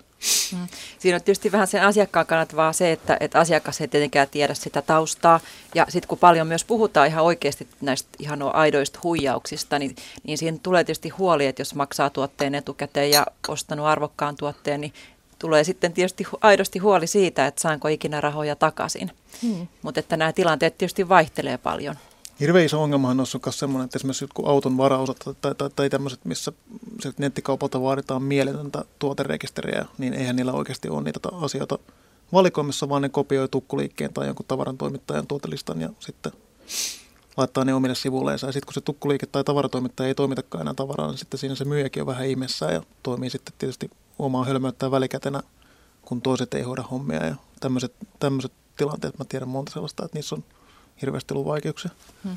Tässäkin voisi, sit kun puhutaan nyt kuitenkin nettikaupasta, niin, niin joskus vähän ihmetyttää se, että et jos näitä tällaisia häiriötilanteita tulee, niin, niin netissä olisi hirveän helppo informoida asiakkaita näistä, mutta sitä hirveän harvoin kyllä tehdään. Sehän näyttää hirveän huonolta laittaa niin, kyllä. Sivulla, että hei, me ei nyt oikein osata hoitaa meidän hommia. Joo, mutta niin, sekin varmasti on se, että miten se viestitään, että meillä on tilapäinen häiriö, että ymmärtäkää, että et, et kohta, kohta totta saatte tuotteenne, kuin versus se, että et asiakaspalvelu ruuhkautuu, tukkeutuu ja niihin kysymyksiin ei pystytä vastaamaan ja sitten yritys löytää itsensä sieltä netin keskustelupalstoilta eikä saa kovin positiivista mainetta sitten sitä kautta.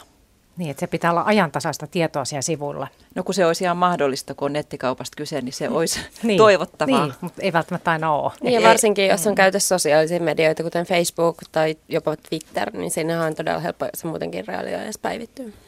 Kyllä. No niin, kerrotaanko vielä tämä puhelinnumero, mihin voi soitella vielä uutisten jälkeen tunnin ajan?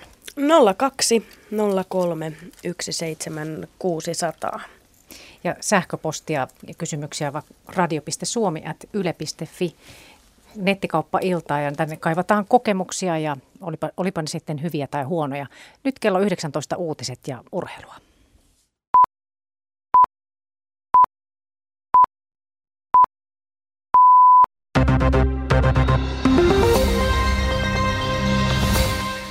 Oikeusministeri aikoo selvittää, voidaanko ehdollisen tuomion saaneet passittaa vankilaan. Uusi oikeusministeri Anna-Maja Henriksson pitää varteenotettavana vaihtoehtona, että pitkiin ehdollisiin tuomioihin liittyisi lyhyempi ehdoton vankila-aika. Tuomioistuimet voisivat siis koventaa ehdollisia tuomioita, joita kaikki eivät nykyisin pidä rangaistuksena lainkaan, koska tuomittu ei joudu vankilaan. Oikeuspoliittisesta tutkimuslaitoksesta kuitenkin muistutetaan, että vankilassa istuminen ei vähennä rikosten uusimista. Kysymyksiä herättää myös se, mihin uudet vangit laitettaisiin, koska vankilat ovat jo nyt täynnä. Vähemmistövaltuutettu Eva Biodé on valmis lähtemään R K P:n presidenttiehdokkaaksi. Häntä ovat pyytäneet ehdokkaaksi R K P:n puheenjohtaja Stefan Wallin ja ministeri Elisabeth Rehn. R K P nimittää ehdokkaansa virallisesti myöhemmin. Vähemmistövaltuutettu Biodé on toiminut aiemmin muun muassa peruspalveluministerinä. Kansanedustaja Mauri Pekkarinen puolestaan ei lähde kisaamaan keskustan presidenttiehdokkuudesta. Pekkarinen toteaa, ettei ole missään vaiheessa sanonut edes harkitsevansa ehdokkuutta.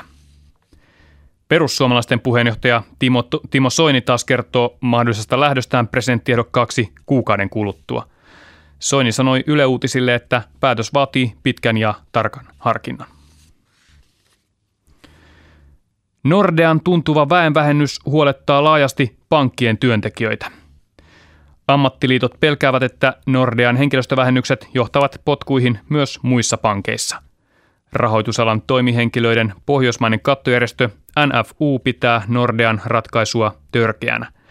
Järjestön mukaan Nordeaa heikommat pankit ottavat pahimmassa tapauksessa mallia Nordeasta, joka on yksi parasta tulosta tekevistä pankeista.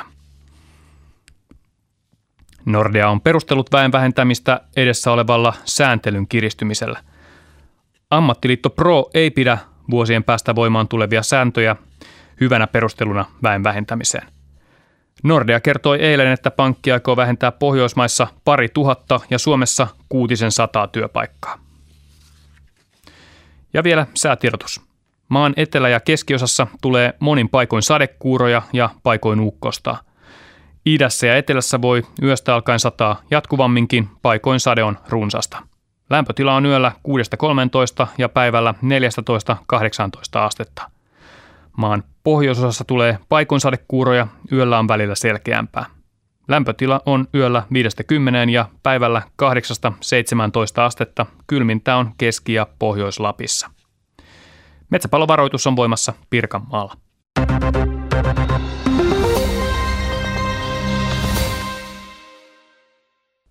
Uutisten jälkeen hetkeksi Urheiluradion parin toimittajana on Jussi Eskola. Yleisurheilun M M-kisoissa ratkaistiin tänään mestaruudet jälleen kuudessa lajissa. Ja miesten ratakierroksella neljäsataa metrillä Grenadan Kirani James otti voiton, yllätti Yhdysvaltain LaShawn Merrittin. Kirani Jamesin loppuaika neljäkymmentäneljä kuusikymmentä. LaShawn Merritt jäi Jamesista vain kolme sadasosaa. Näin Kirani James. I just try and win out there and compete and try to do the best for my country. I mean, it makes me proud just being here representing my country. And, um, Kovasti oli Kirani James ylpeä siitä, että pääsi edustamaan Korean kisoihin maataan. Yli huomenna yhdeksäntoista vuotta täyttävä Kirani James yritti tehdä tietysti parhaansa kisassa ja keskittymään omaan suoritukseensa, eikä seurannut sen enempää, miltä ennakkosuosikkina lähtenyt LaShawn Merritt teki ja miltä LaShawn Merrittin touhut näyttivät. Tämä oli Grenadan ensimmäinen M M-mitali yleisurheilussa. Ja muissa tämän päivän finaaleissa kahdeksansataa metrillä Kenian David Rudisha juoksi voittoon ajalla yksi neljäkymmentäkolme yhdeksänkymmentäyksi. Sudanin Kaki otti hopeaa ja Venäjän Juri Borsakovski otti pronssia, neljäs M M-mitali Borsakovskille uralla. Miesten kiekonheitossa Saksan Robert Harting vei voiton tuloksella kuusikymmentäkahdeksan yhdeksänkymmentäseitsemän. Viron Gerd Kanter otti hopeaa kuusikymmentäkuusi yhdeksänkymmentäviisi kantaneella heitollaan. Ja virolaiset kunnostautuivat muutenkin tässä kiekkofinaalissa, kun Mert Israel oli kisassa neljäs. Naisten seiväshypyssä oikeastaan koettiin Suomen suurin yllätys siinä, että Venäjän Jelena Isinbajeva jätettiin kuudenneksi tuloksella neljä kuusi viisi. Brasilian Fabiana Murer paransi ennätystä ja otti kullan tuloksella neljä kahdeksan viisi. Naisten kolmen tonnin esteissä kultaa otti Venäjän Julia Saripova ja seitsemänottelussa voittoa juhli niin ikään venäläisurheilija, kun Tatjana Tsernova otti voiton. kuusituhatta kahdeksansataakahdeksankymmentä olivat nuo Tsernovan pisteet. Osku Torro osallistui tuohon korkeuden karsintaan ja siihen jäi tulos kaksi kuusitoista, ei riittänyt oikeastaan mihinkään. Karsintaraja oli kaksi kolme yksi ja näin Torron kisat jäivät sitten siihen. Soudun äm äm-kisoissa oli tänään keräilyeräpäivä. Suomen kaksikko Ulla Varvio ja Minna Nieminen sijoittuivat keräily erässään toiseksi tsekin jälkeen ja näin etenivät tuohon naisten pariaerokaksikon välieriin, jotka ovat ohjelmassa perjantaina.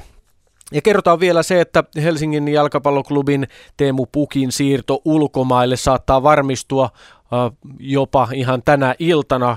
Pukin agentin Tapio Raatikaisen mukaan pelaajan nykyinen seura H J K on antanut pelaajalle luvan neuvotella tarjouksen tehneen seuran kanssa ja seuran nimeä ei ole vielä kerrottu julkisuuteen, mutta eiköhän se tässä sitten kohta puoliin selviä. Nyt täällä Radio Suomessa jatkuu nettikauppailta.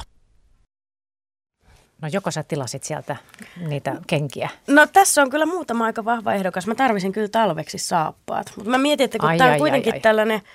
Keski-eurooppalainen tämä yritys, että onko hänen tarpeeksi lämpimiä ne kengät. Ai niin, sekin vielä. No sun pitää mm. vähän tarkastella lisää. Nettikauppa-ilta jatkuu tässä tosiaan niin. ja, ja ei nyt pelkästään ostella täällä, mutta mietitään näitä asioita. Täällä on paikalla kuluttajaviraston lakimies Katri Väänänen ja verkkokauppayrittäjä Valtteri Lindholm ja nettikauppakonkari Aurora Pöntinen edelleenkin. Ja tuossa joku kyselikin, että mikä tämä Valtteri-yritys nyt on, ja se on varusteleka, eli tällainen armeijatavaroihin eri, erikoistunut liike. Mm. Mm. Ja meillä on soittajakin odottamassa, niin eikö Selvä. se ole ihan kohteliasta nyt ottaa heti herra linjoille? No, Martti Tampereelta, hyvää iltaa. No hei, mulla on sellainen ongelma, tulin varaneeksi äh, talviloma. matkan sillä tavalla, että lentoyhtiöstä erikseen netin kautta ja sitten tämmöisen hotellihuonevarausjärjestelmä, mikä tuo, Suomessa ehkä tunnetumpia on Hotels piste com ja eBookers, niin tämmöisestä englantilaisesta maailmanlaajuista Agoda-nimisestä nimistä systeemistä ja, ja äh, Huahinista hotellinimeltä Lamsa Sudha, josta he itse kertoivat, että tämmöinen family room niminen huone, koneisto on sataviisikymmentäkolme neliöinen ja tota, no minä sieltä varasin ja sitten katselin hotellin nettisivuilta, että siellä ei tämmöistä family roomia oikein ollut ja, ja soitin hotelliin ja selvisikin, että sieltä oli tullut vahvistus täältä Akodasta, että, että mulla on varattu yhdeksänkymmentäviisi neliöinen neliön huoneisto, ei sinänsä huono, mutta ei sitä mitä luvattiin ja mä olen sitten moneen kertaan heidän sähköposti systeemin kautta kysellyt ja sieltä on kyllä luvattu, että hotelli voisi jonkun illallisen tarjota tai jotain. Nyt viimeksi tuli sitten, että kun maksat niin ja näin paljon lisää, niin sitten saat sen sataviisikymmentäkolme neliöisen ja vähän tiedä oikein, että mitä, mitä tässä pitäisi tehdä, kun heidän sivuillaan kuitenkin edelleen siinä hotellissa family roomista ilmoitetaan, kun katsoo sen huonetyypin, niin ne ilmoittaa, että sataviisikymmentäkolme neliöinen huoneisto. Hmm. Osaako Katri sanoa juuta tai jaata? Nämä on varmaan aika hankalia tapauksia teillä kuluttajavirastossa käsitellä, kun puhutaan nimenomaan varaamisesta ulkomaalaisten sivujen kautta ja vielä tämmöisestä niin, lomamatkailusta. Joo, sitten täytyy aluksi nyt sanoa, että, että näihin tällä, tällaisiin matkailupalveluihin ei, ei tota, sovelleta näitä etämyyntisäännöksiä lainkaan. Eli, eli siellä ei ole tällaista samanlaista neljäntoista vuorokauden peruutusoikeutta, niin kuin muuten tavaroiden ja useiden palveluidenkin kaupassa on, mutta, mutta tosiaan niin, ja silloin sitten tietysti, jos tässä on ö, tällainen E U-alueella ö, olevat toimija, eli jos tämä, joo, ok, niin silloin tota, siinä voisi olla Euroopan kuluttajakeskukseen yhteydessä, jos siinä on nyt sitten jo sellainen, sellainen tota, ö, ongelma, oliko se näin, että olet jo siitä jotain maksanut sitten? No itse asiassa, kun tässä vasta välähti, kun odottelin soittoa, että mä olen luottokorttiyhtiön kautta sen tehnyt ja, ja se luottokorttilasku ei ole mennyt vielä, vielä maksuun, että minun ekana kannattaisi niille kertoa, että tämä juttu ei ole ihan kondiksessa. Joo, no varmaan sinne kannattaa olla yhteydessä ja, ja sitten tosiaan se, että, että jos sitä, se ongelma ei ratkea, niin tuo Euroopan kuluttajakeskus voi auttaa näissä, näissä rajat ylittävissä. Öö, löytyy esimerkiksi meidän kuluttajaviraston nettisivujen kautta. Siellä on, sieltä löytyy tämän E K K-tiedot. Se on varmaan helpointa laittaa nimenomaan ilmoittaa luot, luottokortti yhteydellä, että nyt tässä on tämmöinen epäselvyys, ja kun ne lyö rahahanat kiinni, niin siellä vastapuolella varmaan yllättävän paljon löytyy neuvotteluvaraa sen jälkeen. Aivan. Hei, minä kiitän, ja, ja tuota, sinänsä niin kuin jännä, että tämmöisellä kuitenkin maailmanlaajuisella yhtiöllä niin on ihan selkeästi varaa huijata. Mm. Ja toi varmaan se maailmanlainen yhtiö ei niinkään helppoa, että niillä on mielettömän iso tietokanta, johon kuka tahansa pystyy lisäämään mitä tahansa, ja sitten aina jotkut niiden yhteistyökumppanit yrittää huijata, että se ei Joo. ihan tavalla miss, samalla lailla eBayssä, että, että jos joku huijaa sun eBayssä, niin se ei ole eBay-vika, vaan sen takia, että ne, niiden on pakko päästä ketä tahansa sinne, että ne ylipäätään saa sisältöä sille sivulle. Mm. Aivan, aivan. No, mutta hei, taas. minä kiitän. Otetaan, otetaan luottokorttiyhtiö ja, ja kuluttajaviraston kautta vähän neuvoja, mitä tehdään, niin, mm. niin kiitos. Ja toivottavasti asia selviää. Kiitoksia. No, kiitos. Hei Joo, hei. hei. Otaanko sitten seuraava kysymys sieltä sähköpostista? Niin, no täällä on Onko... ihan yleisestikin toivottu Aha, tästä jo. matkailusta no vähän, niin, vähän enemmän. Puhua. Matkailun mm. nettikaupoista. Se on nykyään siis enemmän kuin yleistä, että tosiaan vaikka ei muuten välttämättä ole ostanut mitään, niin on niitä hotelleja varannut tai lentoja. lentoja ja eniten netistä. Juuri ostetaan näitä palvelumyyntejä, mm. matkoja ja muita niin netistä. No tuossa tuli jo mielenkiintoinen pointti Katrilta, että siinä se neljäntoista vuorokauden... palautusoikeus ikään kuin ei päde, vai miten se nyt, mikä se oli se termi, mitä käytit? Joo, siinä ei tätä peruutusoikeutta Peruutus, on niin kuin muuten, muuten nettikaupassa, mutta et, mm. et sen takia kannattaa olla tarkkana sitten vaan, kun ö, esimerkiksi lentoja varaa, niin siellähän nyt, jos puhutaan niin kuin näistä niin sanotusta halpalennoista, niin siellä, siellä ne sopimusehdot voi olla sellaiset, että et, et vaikka varaat sen vuotta ennen matkustuspäivää, niin välttämättä et voi sitä millään syyllä peruuttaa, etkä voi millään, millään niin kuin vaihtaa sitä matkustuspäivää tai toista matkustajaa tilalle, eli ne ehdot voi olla hyvinkin ankarat. Ja, ja tota, ne tosi vaihtelee paljon, että sitten usein vähän kalliimman hintaluokan lipuissa, niin sit sitä joustovaraa on enemmän. Mutta se on niinku syytä ottaa huomioon siinä, siinä tilausvaiheessa jo, että katsoo ne sopimusehdot ja sitten ottaa mahdollisesti tällaisen peruutusturvavakuutuksen, joka sitten, jos tulee vaikka sairastilanne tai tällainen, niin voi sitä kautta saada sit rahoja takaisin. Onko Aurora esimerkiksi tilannut netistä matkoja? Ähm, mä tilaan kaikki matkat, mitä mä teen netistä. Niin varmaan aika ja varmaan hotellit, mm. Joo, mm. koska se tulee huomattavasti halvemmaksi kuin minkälainen pakettimatka. Mm. Ja tota, ainoan kerran, kun mä oon joutunut perumaan sen, oli itse asiassa sellainen tilanne, että mä olin Lahdesta Berliiniin ja sitten tämä Islannin tulivuori päätti purkautua. Niin silloin, vaikka otettiin hotellihotels piste comista kaiketi, ja siellä maksaa joku tietty niin kuin, käsiraha siitä ja sitten maksaa loput siellä paikan päälle, niin palautettiin kaikki, vaikka periaatteessa peruutustilanteessa sitä käsirahaa ei olisi palautettu. Mutta koska on tämmöinen erikoistilanne, että et, et, mikä lento ei Euroopassa kuule, niin silloin sai ne rahat takaisin poikkeuksellisesti. Mites Valtteri? Niin, ei, mä oon myös huomannut, että se on melkein parempi no, varata netistä. Että esimerkiksi Saksassa, kun mä en puhu kauhean hyvää saksaa ja ne ei puhu englantia siellä ollenkaan, niin jos siellä on vaan toimivat nettisivut, niin sen verran mäkin pystyn saksaa vääntämään. Että nettisivujen kautta saan itselleni hotellin, mutta sitten kun mä yritän soittaa sinne, niin siellä, sitten tulee ongelmia. Se on ollut melko mahdotonta hommaa. Niin. Ja tosiaan noita tilastokeskuksen sivultakin selviää, että, että eniten nostetaan juuri tämmöisiä Matka, matkailutuotteita ja muita ja sitten lippuja niin kuin verkkokaupassa nimenomaan ja sitten kirjoja, vaatteita. Tämä lista menee näin, niin kuin musiikkia ja, ja sitten kaikkia harrastusjuttuja ja kodin tekstiileitä ja, ja tuntuu, että melkein lähes kaikkea voi ostaa netistä. Mm-hmm. Mä, suuri ongelmahan mulla on se, että mä voin ostaa elintarvikkeita netistä, että mä yrittäjänä teen sen verran pitkiä päiviä, että mä tuun himaan aina sillä lailla, että sillä on auki vaan huoltoasemat. Haluaisin pikkasen laajempaa valikoimaa, se on niin helppoa tilata netistä sitten toimituksella vaikka duuniin tai jotain, ettei tarvitsisi vääntäytyä sinne kauppaan. Eikö ulkomailla ainakin ole tämmöisiä yrityksiä, että jossain, siis jälleen jossain Jenkeissä on tämmöisiä, että voi tilata jonkun tuomaan, keräämään kaupasta kamat ja tuomaan kotiovelle. Suomessa oli koska mä... On meillä Suomessa tälläkin hetkellä. No, niin mä, mä yritin jotain, jotain eräät kaupat sitä. Mä joo, yritin käyttää joo. jotain semmoista, mutta se oli niin kuin vanhuksille suunnattu sillä lailla, että se ei ollut olekaan sitä, mitä mä halusin. Sitten sit ne niin, olettiin, niin. että mä oon tietysti koko ajan kotona odottamassa sitä niin. pakettia ja niillä. Se oli hirveän vaikeaa mulle. Niin joo, että se pitäisi räätälöidä sitten. Joo, tota on tutkittu mm-hmm. kanssa, että, että just nämä tämmöiset päivittäistavaroihin liittyvät verkkoostamiset, niin ne ei ole vielä kehittynyt Suomessa. Ja täällä on jotain, että T N S:n Gallupin sivulla, että, että, että Iso-Britanniassa noin kaksikymmentä prosenttia perheistä on ainakin kokeillut ruokien ostamista verkkokaupasta. Tämä aika paljon. Siinähän pitäisi olla joku iso ketju, joka aloittaisi sen, että nykyään on semmoisia pieniä toimijoita, jotka on tehnyt sopimuksia joku kaupan kanssa, ja niillä on hirveän vaikea saada kovin laajaa tuoterekisteriä, ja sitten vissiin kaiken maailman kylmäketjuaset sun muuta on vaikea järjestää, että se pitäisi isoa rahalla pistää käyntiin ja antaa mennä tappiolla vähän aikaa, ja sitten loppujen lopuksi ihmiset tottu siihen. Hmm. Niin. Otetaanko me soittaja? Otetaan. Helja Haberman Rantasalvelta, menikö se nyt aivan oikein? Se meni aivan oikein. No niin, sitten on hyvä startti tälle puhelulle. Iltaa. Iltaa. Minä käytän nettikauppaa. Mm. Olen käyttänyt sitä jo vuosikaupalla ja tulen käyttämään niin kauan kuin pystyn. Ulkomailta yleensä ostan pelkästään matkoja. Mm. Ja olen niihin ollut aina tyytyväinen. Elikkä sairaseläkeläinen lentää niin halvalla kuin mahdollista ja niin paljon kuin mahdollista.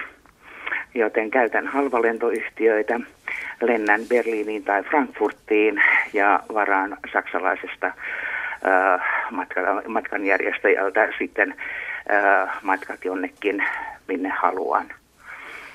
Ei mitään ongelmia, ei koskaan. Mm-hmm. Äh, ainoa ongelma oli, oli äh, viime vuonna, että matkatavarat unohtuivat Berliiniin, mutta se ei ollut matkanjärjestäjän vika. Niin. Ja sehän korvattiin tietysti. Mm. Kotimaassa ostan äh, yleensä kodin tekstiilejä ja suurin ostos, jonka täällä olen tehnyt, oli tietokone. Ja siihenkin olin täysin tyytyväinen, äh, täysin ohjelmoitu, asennukset kaikki paikallaan. Eli minä voin pelkästään suositella. Hienoa. Kyllä. Tähän, tähän, tota, eli sulla ei oikeastaan niin kuin mitään negatiivisia kokemuksia? Ei. Ei, mutta en minä kyllä ole ruokatavaroita yrittänytkään, koska nehän minä ostan erikoistarjouksista. Kiinnostaisiko tämmöinen, että kotia, kotia voisi tilata ihan ruokaakin? Ja halvalla. Ää, niin, ei, jos se nyt olisi ei, se hinta ei, se koska, koska tuota, ää, eläkkeeni on sen verran pieni, että ää, jos minä haluan matkustaa, mm. niin minun täytyy se jostain säästää ja säästän sen erikoistarjouksissa. No on. Ei muuta kuin hyviä reissuja vaan. Mihin olet lähdössä seuraavaksi? Kiitoksia. Kiitos. Mihin aiot seuraavaksi lähteä? Halusin vielä sen ah, uudella. Seuraavaksi.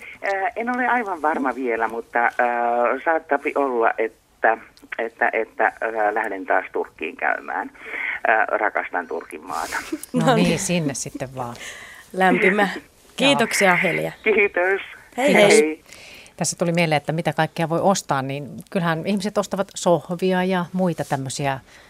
Oletko Reetta kuullut, että jotain tämmöisiä isoja juttuja ostetaan? Joo, no tämä oli aika mielenkiintoinen. Yksi mun ystävä tilasi tota, Hollannista sohvan ja se, hän vielä tilasi sen niin kuin hollanninkielisiltä sivuilta, että periaatteessa he ei niin kuin tehnyt mitenkään ainakaan päätoimisesti tämmöistä kansainvälistä kauppaa.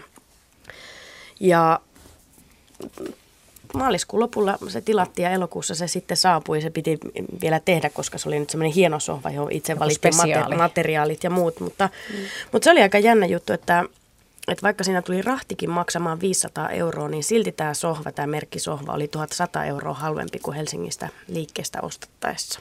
On itse asiassa, mä oon tilannut kanssa, tai mä poikaystäväni kanssa on tilannut tota, semmoiset tämmöiset I M S-tuolit, jotka on semmoisia design-tuoleja, jotka maksaa jonkun verran Suomessa. Ja sitten tilattiin ne just Saksasta sitä varten, että ne on parista euroa halvemmat per kappale. Ihan luottavasti nettikaupasta, mutta jostain syystä rahdin kanssa ne joka tapauksessa saatiin niinku edullisemmin mm. kuin mistään Suomesta ostaisi. Niin, tämä on yksi puoli, että siinä niin helposti säästää Sa- rahaa, jos puhutaan varsinkin jostakin niin vähän kalliimmasta merkkiä. Mm. Kyllä tästä malliesimerkkinä on Ikean nettikauppa, mikä on yksi mun suuria ideoja. Sieltä mä otan, tai käyn, vaikka en ostakaan sieltä yhtään mitään, niin käyn aina välillä katsomassa, mitä kaikkea kivaa on keksinyt niiden nettikauppaa. Sehän on tosi joo hienosti toteutettu se systeemi niillä. Okei. Okay. Ja sieltä voi ostaa ihan mitä tahansa huonekaluja. Joo. Ja tämä, että, että tosiaan että voi hinnassa hyötyä, mutta sitten kyllähän siellä tosiaan tätä just, että pörrätään muutenkin ja katsotaan, niin mikä siinä on niin houkuttelevaa siellä netissä se ostaminen? Luulen, että osittain se on se, että kun se koko valikoima on tavallaan niin kappale kappaleelta siinä kokonaan edessä tavallaan, että jos mä ennenkin kauppaan selaamaan esimerkiksi niitä tavaroita, niin saattaa jättää jotain huomaamatta, mutta että siinä kun samalla kun surffaan netissä muutenkin lukee uutisia ja semmoista ja sitten klikkaillaan nettikaupassa, niin helposti tulee selattua ja sitten katsottua siitä, että, että tämähän on semmoinen, mitä mä voisin tarvita ja se on niin helppoa. Kotona sohvalla pehmeällä. Kotona sohvalla. Et niin. Tästä ja luottokorttitilasta vierestä. Niin, se, se on se ainoa ehkä semmoinen niin. huono, että vähän rahaa menee. Niin. No mutta ei sekään tunnu niin pahalta, kun lämpyttää vaan numeroita. Sehän ei kuulemma tunnu niin pahalta, kun ostaa luottokortilla. Jos käteisellä, niin sehän olisi ihan eri. Niin, se näkyy se raha siinä kädessä, niin. että se niin. on vaan numeroita luottokortilla.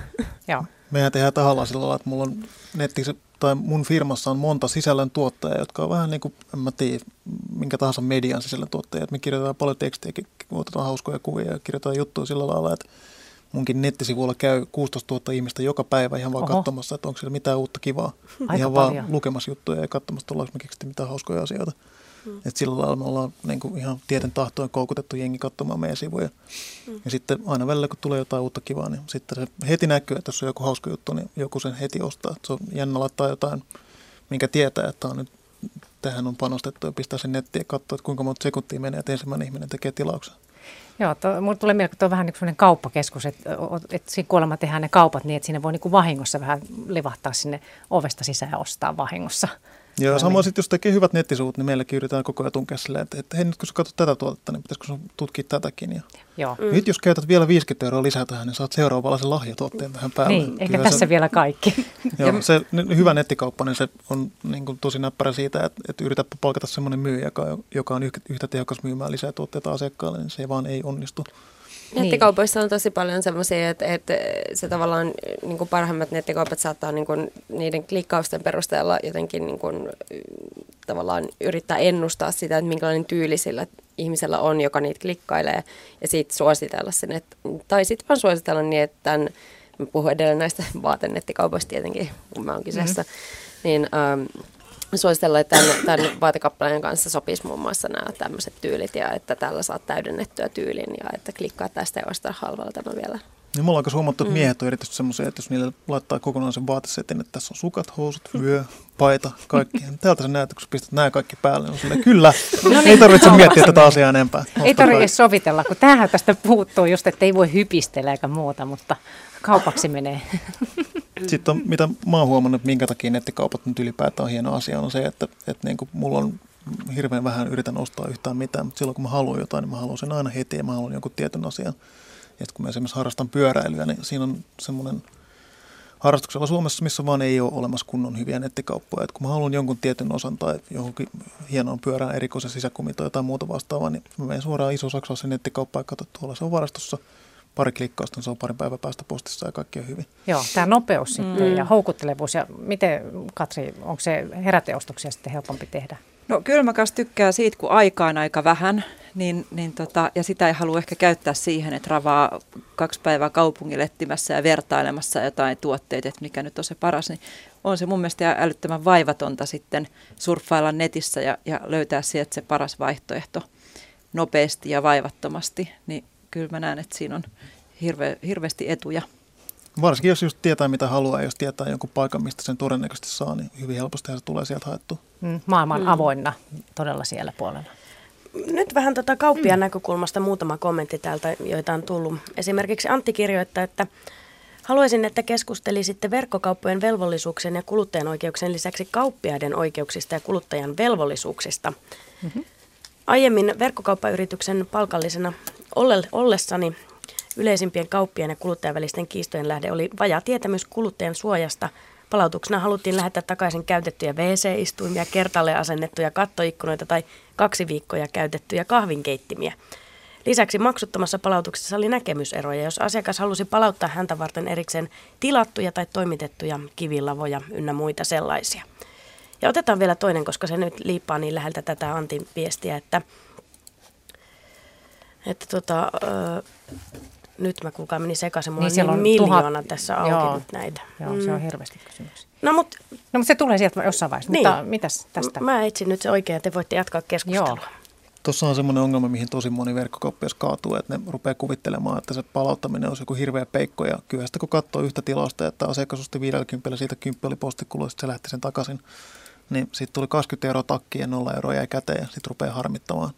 Mutta se on semmoinen asia, mihin ei pidä keskittyä. Et hirveän moni ei, niin kun ne ajattelee, että jos ne perustaa kivi, kivijalkamyymälä ja maksaa viisisataa euroa vuokraa ja pistänyt kalusteisiin parikymmentä tonnia ja maksaa viisitoista euroa tunti siitä, että joku seisoo siellä palvelemassa asiakkaita, niin, niin ei ota niitä kuluja mitenkään huomioon. Nettikauppaa pystyy pyörittämään tosi pienellä kululla, mutta sitten siinä on tuo omat nettikauppajuttussa, että joskus ne asiakkaat haluaa palauttaa ja siitä pitää maksaa. Ja sitten se tarkoittaa sitä, että joku yksittäinen myynti voi mennä tappiolle, mutta sen vaan on kestettävä. Hirveän paljon tuosta, kun tietysti jos myy, myy, myy räätälöityjä tuotteita, niin se on varmaan vaikeaa, mutta mitä me ollaan myyty räätälöityjä tuotteita, niin me ollaan ilmoitettu selkeästi, että tämä on muuten sulle räätälöity. Jos me lyödään sulle vaikka tuntolevyt, niin ne on sulle lyöty siihen levyyn ne tekstit, niin sä et niitä palauta ja sä et saa rahoja takaisin, ymmärrätkö? Niin niissä ei, mä en muista yhtäkään tapausta, että meillä olisi ollut epäselvyyksiä siitä ja meillä kuitenkin tulee, niin kuin, en tiedä, neljäsataa tilausta päivässä. Niin. Ja tosiaan näitä armeijan varusteita ja vaatteita. Joo, ja toi onkin niin kuin se pointti siinä, että, että niin kuin sanoit, että te kerrotte selkeästi, että silloin kun sitä palautusoikeutta ei ole ja, ja tota, näin kun menettelee, niin, niin tota, silloin niitä ongelmia ei varmasti niin paljon ole. Eli, eli just, just tota, esimerkiksi jos on tällainen räätä, asiakkaan räätälöity tuote, jota ei voida eteenpäin myydä, niin sillehän ei tarvitse peruutusoikeutta antaa. Ja toisaalta myös kannattaa sit ohjeistaa ne asiakkaat niin, että eihän sitä tuotetta saa ottaa käyttöön, että et sitä saa kokeilla ja sovittaa. Mutta jos sen ottaa käyttöön, niin sen peruutusoikeuden menettää. Ja, ja tämäkin kannattaa informoida niin selkeästi, että, että siinä ei sitten tule tällaista epäselvyyttä. Monissa on, on sillä, että niissä saattaa olla sellaiset N S-palautustägit niissä tuotteissa. Eli käytännössä jotain.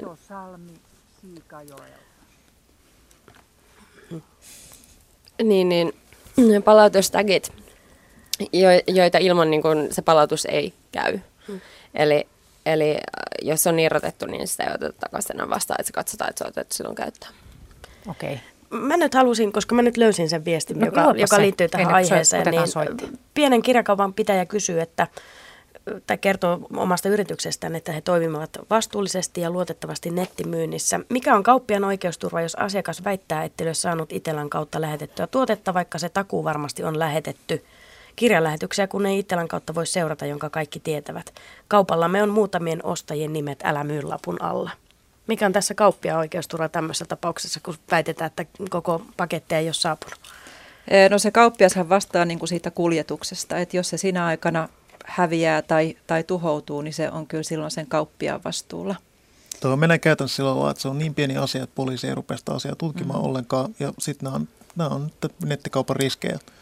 Että se asiakkaashan pystyy tarpeen tulee vääntää oikein kunnolla inhottavia asioita kauppiailla, mutta se nyt vaan on siedettävää. Että ihan samalla lailla, jos sä myyt turkiksi, niin sieltä tulee hipit maalaamaan kuvia niihin. Niin näin niin. Joskus käy. Aina, aina joku on tyytymätön kuitenkin mm. jossain. jossain. Niin, niin, seuraava soittaja. Otetaan Tapani Patosalmi. Hyvää iltaa. Joo, hyvää iltaa. Tuota, olen tuossa kuunnellut teidän nettikauppa-iltaa ja tuota, ette ole lääkkeiden myyntiä vielä ottaneet esille. Ei olla. Aikana. Joo. Oliko sulla siihen liittyen kysyttävää? Joo, kun tuota, toi lääkkeiden myyntihän on ollut aina semmoinen kuuma, ei oikeastaan kysyttävää, vaan kommentoitavaa. Että tuota, se on ollut semmoinen kuuma aihe. Kyllä. Ja ei varsinaisesti ole tilastoja niistä ollut olemassa, mutta tuota, nyt tänä päivänähän on mahdollista niin tilata lääkkeitä jo laillisesti netin välityksellä. Mm. Elikkä tuota, mutta tämä taitaa olla aika tuntematonta kuitenkin vielä tällä hetkellä niin suomalaisille. Niin varmasti. Ja esimerkiksi tota, kokemuksia on semmoisia, että, että on tilannut esimerkiksi etäalueen ulkopuolelta ja sitten on tullut aivan älyttömät maksut. Tai saanut siis oikein päiväsakkoa, kun, kun on tilannut etäalueen ulkopuolelta lääkkeitä. Joo, onko tämä tuttua, tuttua tarinaa? Joo, näistä samoista asioista on kuullut itsekin. Ja tuota, mä oon ollut itse perustamassa verkkoapteekkia Siikajoen apteekille ja, tuota, ja, ja tuota, sitä kautta niin kun on päässyt perehtymään tuohon asiaan sitten ja... Joo, joo. Eli se nyt tosiaan on sillä tavalla, että, että tuota, Euroopasta pystyy tilaamaan. Kerropas nyt se ihan se, niin. Jos sulla tietämystä no. on, että mikä se tilanne on nyt sitten loppujen lopuksi. No tällä hetkellä tilanne on sellainen, että tuota, ää, Suomesta voi tilata ainoastaan lääkkeitä. Toi lääkelaki muuttui ensimmäinen kahetta ja sen myötä voi niin kuin Suomessa tilata lääkkeitä, ää, mutta tällä hetkellä myynnissä on vasta reseptivapaita lääkkeitä. Että, tuota, reseptilääkkeet tulee varmaan myöhemmin sitten. Mm. Mm. Onko Katrilla tähän sanottavaa? Joo, tätä kauppahan valvoo lääkelaitos ja meillä on tosiaan sitten siitä oma, oma tämä erityislainsäädäntö, että et mulla ei sen enempää kommentoitavaa siitä. Joo, ja tota, Fimea myöskin niin kuin määrittää sen sitten, että tuota, ketkä voi toimia myyjinä tai niin kuin nettikaupan puolella, eli sinne ei saa verkkoapteekkia kuka tahansa perustaa. Ei vaan tuota, niin, niin, mm. sen täytyy olla niin kuin kivijalka-apteekki olemassa, eli apteekkarilla täytyy olla lupa ennen kuin tuota, voidaan perustaa tämmöinen nettiapteekki. Mm. Niin, varmaan ihmiset tilailee, mä epäilen kyllä kaikenlaista. Ehkä, joo, en tiedä. Kyllä yrittää, tuota, mutta niin kuin suomalaisissa apteekissa ei tällä hetkellä ole myytävänä nämä reseptilääkkeet, joten tuota, vaan näitä itsehoitolääkkeitä, eli sieltä saa särkylääkkeitä ja sitten tuota, kaikenlaisia muita allergioihin, tabletteja ja muuta vastaavaa. Ja kuitenkin sen on huomannut, että tuota, niin erittäin suosittuja tällä hetkellä ovat sellaiset lääkkeet, joita ei voi viitsitä tai vähän hävetä mennään ostaa apteekin tiskiltä. Ja, mm-hmm. ja mm. todella suosittuja sitten. Että. Niin. Mm. No, no mutta tulipahan tämäkin näkökulma nyt tähän. Niin, ja sinulla oli parempaa tietoa kuin meillä kellään. Niin, näinkin se on. Joo, ja monta sitä, kertaa täällä onkin. Mm. En kuulu aikaisemmin tuota mitään kommentteja tästä. Ei niin, oltu tuota. puhuttu tästä vielä. Joo, Joo. mutta kiva ihan kun soitit. Hyvä. Joo, kiitos. Joo, kiitos. Hei. Täällä Reetta klikkailee. Minä yritän tässä olla aivan oikein. Hikenä. Niin, no mutta hei, täällä olisi tämmöinen kysymys. Peter on kysynyt, että... Tai hän sanoi, että kun ei ehtinyt tuohon lähetyksen alkuun mukaan, niin, niin tota, hän ei siis ole varmaan kun tästä keskusteltu. Ja minä nyt luulen, että tämä on ihan, ihan sikäli uusi aihe, että, että otetaan esille. Mikä tekee verkkokaupasta sellainen, sellaisen, että se erottuu muista verkkokaupoista? Minkä takia kaupasta A ostaa mieluummin kuin kaupasta B, vaikka lajitelma ja hinnat ovat samat? Mikä on merkittävä tekijä, lähetyksen nopeus vai halvat postikulut? Mä, no, mä tästä nopeasti avaan. No, ainakin se, että, että mun mielestä se niin kun, sivun toimivuus on yksi asia. Että sieltä helposti löytää ja että et se on, niin kun, toimii silleen, että et se ei jumita minnekään eikä siellä ole bugeja. Niin se on varmaan yksi sellainen, niin kun, mikä tekee siitä nettishopailusta miellyttävää. Ja turvallisuudestahan me jo puhuimmekin, mm, niin. että se pitää olla asiallisen näköinen. Niin se pitää niin. nähdä. Että... Niin, mutta se myös, että, että se tavallaan niin kuin toimii, että se ei mm. niin kuin jää jumittaa jonnekin ja tuu erilaista bugia ja tuu erilaisia niin kuin, tavallaan virheitä sinne sivuille. Mm. Sitten tuohon liittyen just, että se on toimiva se niin kuin järjestelmä ja se tilausprosessi, niin sitten mä itse tykkään, kun mä tilaan esimerkiksi piilolinssejä aina samasta kaupasta, niin musta se on hirveän kiva, että siellä on jo valmiiksi niin kuin siellä mun sivulla aina ne tiedot, että ne vahvuudet ja, ja tota, mä näen, että aha, mitä merkkiä mä tilasin viimeksi ja, mun et, ja siellä on mun yhteystiedot kaikki valmiina, että mun ei tarvitse pari klikkausta tehdä, niin mulla tulee taas piirollisit kotiin. Musta se on hirveän vaivatonta ja nopeata, että mä aina täytän niitä samoja tietoja sinne ja kaivan niitä, että no mikä, mitkä nämä nyt niin on. Meillä on varmaan, meillä varmaan sama nettikauppa mäkin tilaamisesta. Niin. Niin toi tietojen laittaminen joka niin. puolella, se voi tuntua varmaan joltakin, että aina, no joo, aina sekin vie aikaa, aina kun tuntuu, että on niin kauhean kiire koko ajan mukamassa. Niin, niin tuota, aina näitä samoja tietoja täytellään. Et se on musta Aa. hirveän hyvä asiakaspalvelua. Mm. Siikä sitten taas...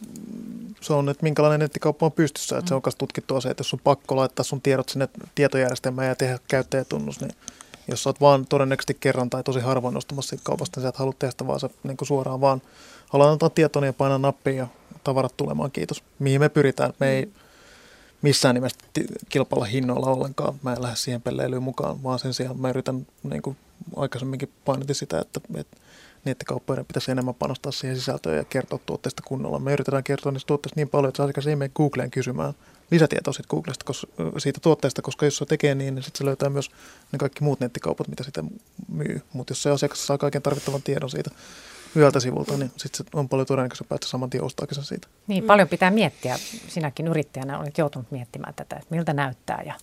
Mihin, mihin, mitä ihmiset klikkailee siellä ja mihin ne kiinnittää huomiota. Ja sitten ei varmaan tule peruutuksiakaan niin paljon, kun sit tuotteesta on annettu niin kuin tolleen paljon tietoa, niin sitten ei tule niitä yllätyksiä, että se varmaan niin kuin palvelee myös mm-hmm. sitä. Niin, asiakaspalvelua. Meillä, joo, meillä on tosiaan palausprosentti niin kuin häikäisemmän pieni verrattuna muihin, mitä mä oon nähnyt jotain tutkimuksia. Oikeastaan ainoa, mitä meillä tekee, niin ihmiset vaihtaa koko ajan ja niitäkin ne tekee yllättävän vähän loppujen lopuksi. Mm. Täällä on useampikin viesti tullut jo liittyen siihen, että nettikauppojen käyttäminen on helppoa ja hauskaa ja kehutaan, kehutaan kuinka ne toimivat moitteettomasti. Esimerkiksi tässä Ilkka kertoo, että heidän perheellään kaikki ostokokemukset ovat olleet myönteisiä, vaikkakin heidän taloudessaan käytetään nettikauppoja harkiten. Kodin elektroniikkaa he kuluttavat nettikauppojen kautta ja, ja moottoripyörä on ostettu netistä ja Aha. moottorivenettä. ja näin poispäin. Aika isoja ja kalliita juttuja. Mm. Kyllä menee rahaa sitä kautta paljon, mm. isoja summia. Tässä voisi miettiä sitäkin, että, että, tota, että mikä, kun puhutaan kotimaisista verkkosivuista ja verkkokaupoista, niin miten ne eroavat ulkomaisista? Onko jotain erityistä, olennaista? Ähm, no, ö, oman kokemuksen mukaan niissä onkin siis suppeampi valikoima tietenkin, koska siis jos puhutaan ulkomaista ja kotimaista, niin totta kai se on niin kuin ihan absoluuttinen fakta, että kotimaissa on tietenkin suppeampi valikoima. Mutta sitten niissä saattaa olla vähän enemmän semmoista lapsenkenkäisyyttä kuitenkin, kun ehkä ulkomailla on kuitenkin kehitetty niitä vähän tehokkaammin ja pidemmälle. Sä huomaat semmoisen tämmöisenä no konkarina? Joo, semmoinen, semmoinen niin kuin tu- näppituntuma mulla on siitä, mutta tietenkin joitakin hyviä esimerkkejä myös on. Siinä on just se, että meillä on viiden miljoonan kansa, joka tuottaa vaan tietyn määrän nettisivuja, niistä vaan tietty määrä on osaa tehdä tosi hyviä niin. sellaisia. Niin. Sitten taas ulkomailla on hirveän määrä enemmän ihmisiä, sinne mahtuu paljon isompia firmoja. Ja tietysti mitä isompi firma, sen enemmän se laittaa resursseja sen nettisivuille. Ja just siitä, siitä johtuu sitten tämä parempi valikoima ja niin edelleen. Että jos sä lähdet ulkomaailmaa katsomaan, niin sieltä löytyy aina joku, joka on vähän isompi kuin joku suomalainen, koska siellä vaan on niin paljon enemmän ihmisiä. Sitten siinä on, niin kun, mikä mulla on hyvänä etona on se, että mun alalla useimmat muut nettikaupat, niin jos ne puhuu ihmisen ymmärrettävää kieltä, se on englantia, niin se on rapakon takana. Sitten taas, kun mä puhun suomea, mun nettikauppa on suomeksi, niin sitten mä palvelen suomalaisia, suomalaisia niiden omalla kielellä, ja sitä ne ymmärtää.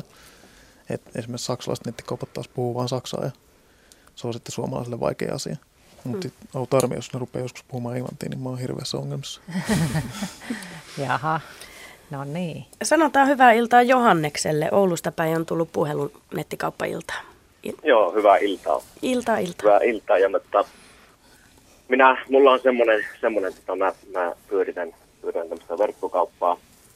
En ole yrittäjä, mutta vastaan siitä, siitä toiminnasta. Ja, ja, ja meillä on myös kivijalkakauppa, joka tota, no, niin, toimii, toimii samassa, samassa ympäristössä. Ja, tota, mä tästä, halusin tästä verkkokauppojen luotettavuudesta, että mä oon tässä vuosikausia nyt seurannut, seurannut tätä toimintaa. Ja kyllä niin kuin, luotettavuus niin kuin, on kasvanut verkkokauppoja huimasti, että sen huomaa niin kuin, puheluiden määrässä esimerkiksi, että kyllä, kyllä niin kuin, ihmiset, ihmiset luottaa ja ne ei turhaan soittele semmoista yksinkertaisia asioita. Ne ei halua varmistaa sille, että onko, tämä, onko täällä verkkokaupassa oikeasti edes ketään töissä, että niitä ei se niin paljon kiinnosta. Ja, ja se mikä on, on tota, no, niin kääntäisin toisinpäin tämän asian, asian vielä, että, että, että me ollaan törmätty lukuisiin tapauksiin nyt lähiaikoina varsinkin, että siihen, että asiakas yrittää huijata sitä verkkokauppaa.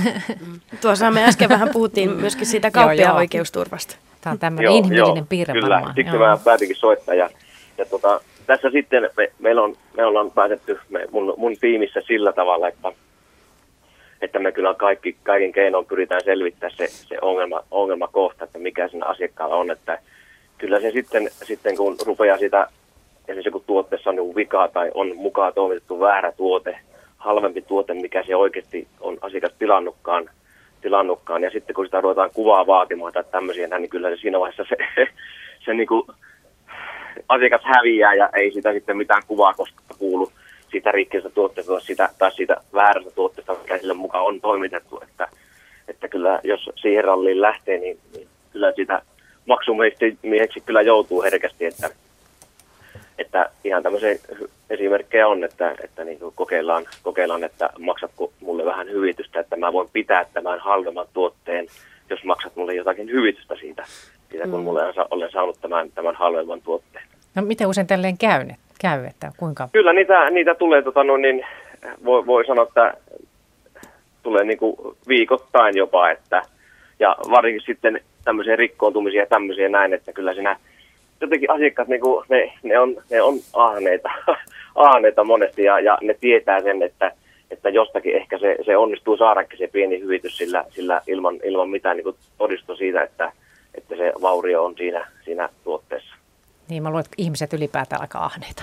Niin, niin, niin me ollaan. Se, se, niin siinä, siinä, se, siinä huomaa niin tässä, mm. tässä ihan, ihan konkreettisesti. Ja sitten mä tuohon, tuohon vielä, että, vielä haluaisin muutaman sanan sanoa tuon, että että ihmiset, ne on, tai asiakkaat, verkkokauppa-asiakkaat, on, ne on älyttömän semmoisia, niille pitää olla niin kuin nopeat, nopeat niin kuin ilmoitukset ja, ja sitten nopeasti pitää niin kuin ottaa se yhteys, jos jotakin epäselvyyttä jossakin tilauksessa on, että meilläkin on tosi laaja tuoterepertuaari ja, ja joskus käy niin, että, että joku tuote, tuote on, kun myydään myymälästä, kivilkamyymälästä ja verkkokaupasta on saatu myydä vaikka just kahteen kertaan, että ei ole niin nopeita, ei ole niin reaaliaikainen varasto, että, että se niin kuin ihan, ihan samalle sekunnille pysyisi mukana. Joskus käy niin, että myydään niin kuin kahteen kertaan ja sitten, sitten jos, jos Jos tota, no, näistä ei heti ilmoita, ilmoita asiakkaalle, niin ne kyllä, ne kyllä sitten, sitten muistaa siitä, siitä sitten mainita. Ja, ja jos, jos vähän viivästyy, niin kyllä siellä ollaan, ollaan heti kyllä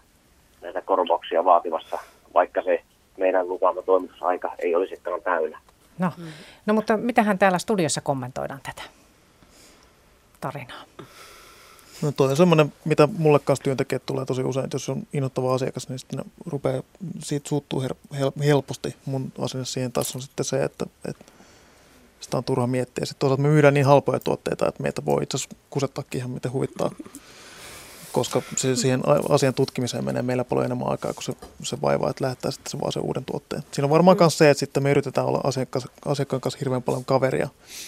Ja siitäkin on jotain tutkimuksia joskus nähnyt, että minkälaisesta liikkeestä esimerkiksi taskuvarkaat näpistelee, niin niillähän on semmoinen kunniakoodi, että, että tota, ketjuliikkeestä, niin niistä, niille voi tehdä ihan mitä haluaa, koska ne edustaa pahaa kasvotonta kapitalismia, mutta sitten jos on joku tuommoinen niinku erikoisempi, persoonallisempi paikka, niin sitten taas siinä yhtäkkiä ihmisillä on joku kunnia pelissä ja semmoisia ei huijatakaan ihan niin helposti.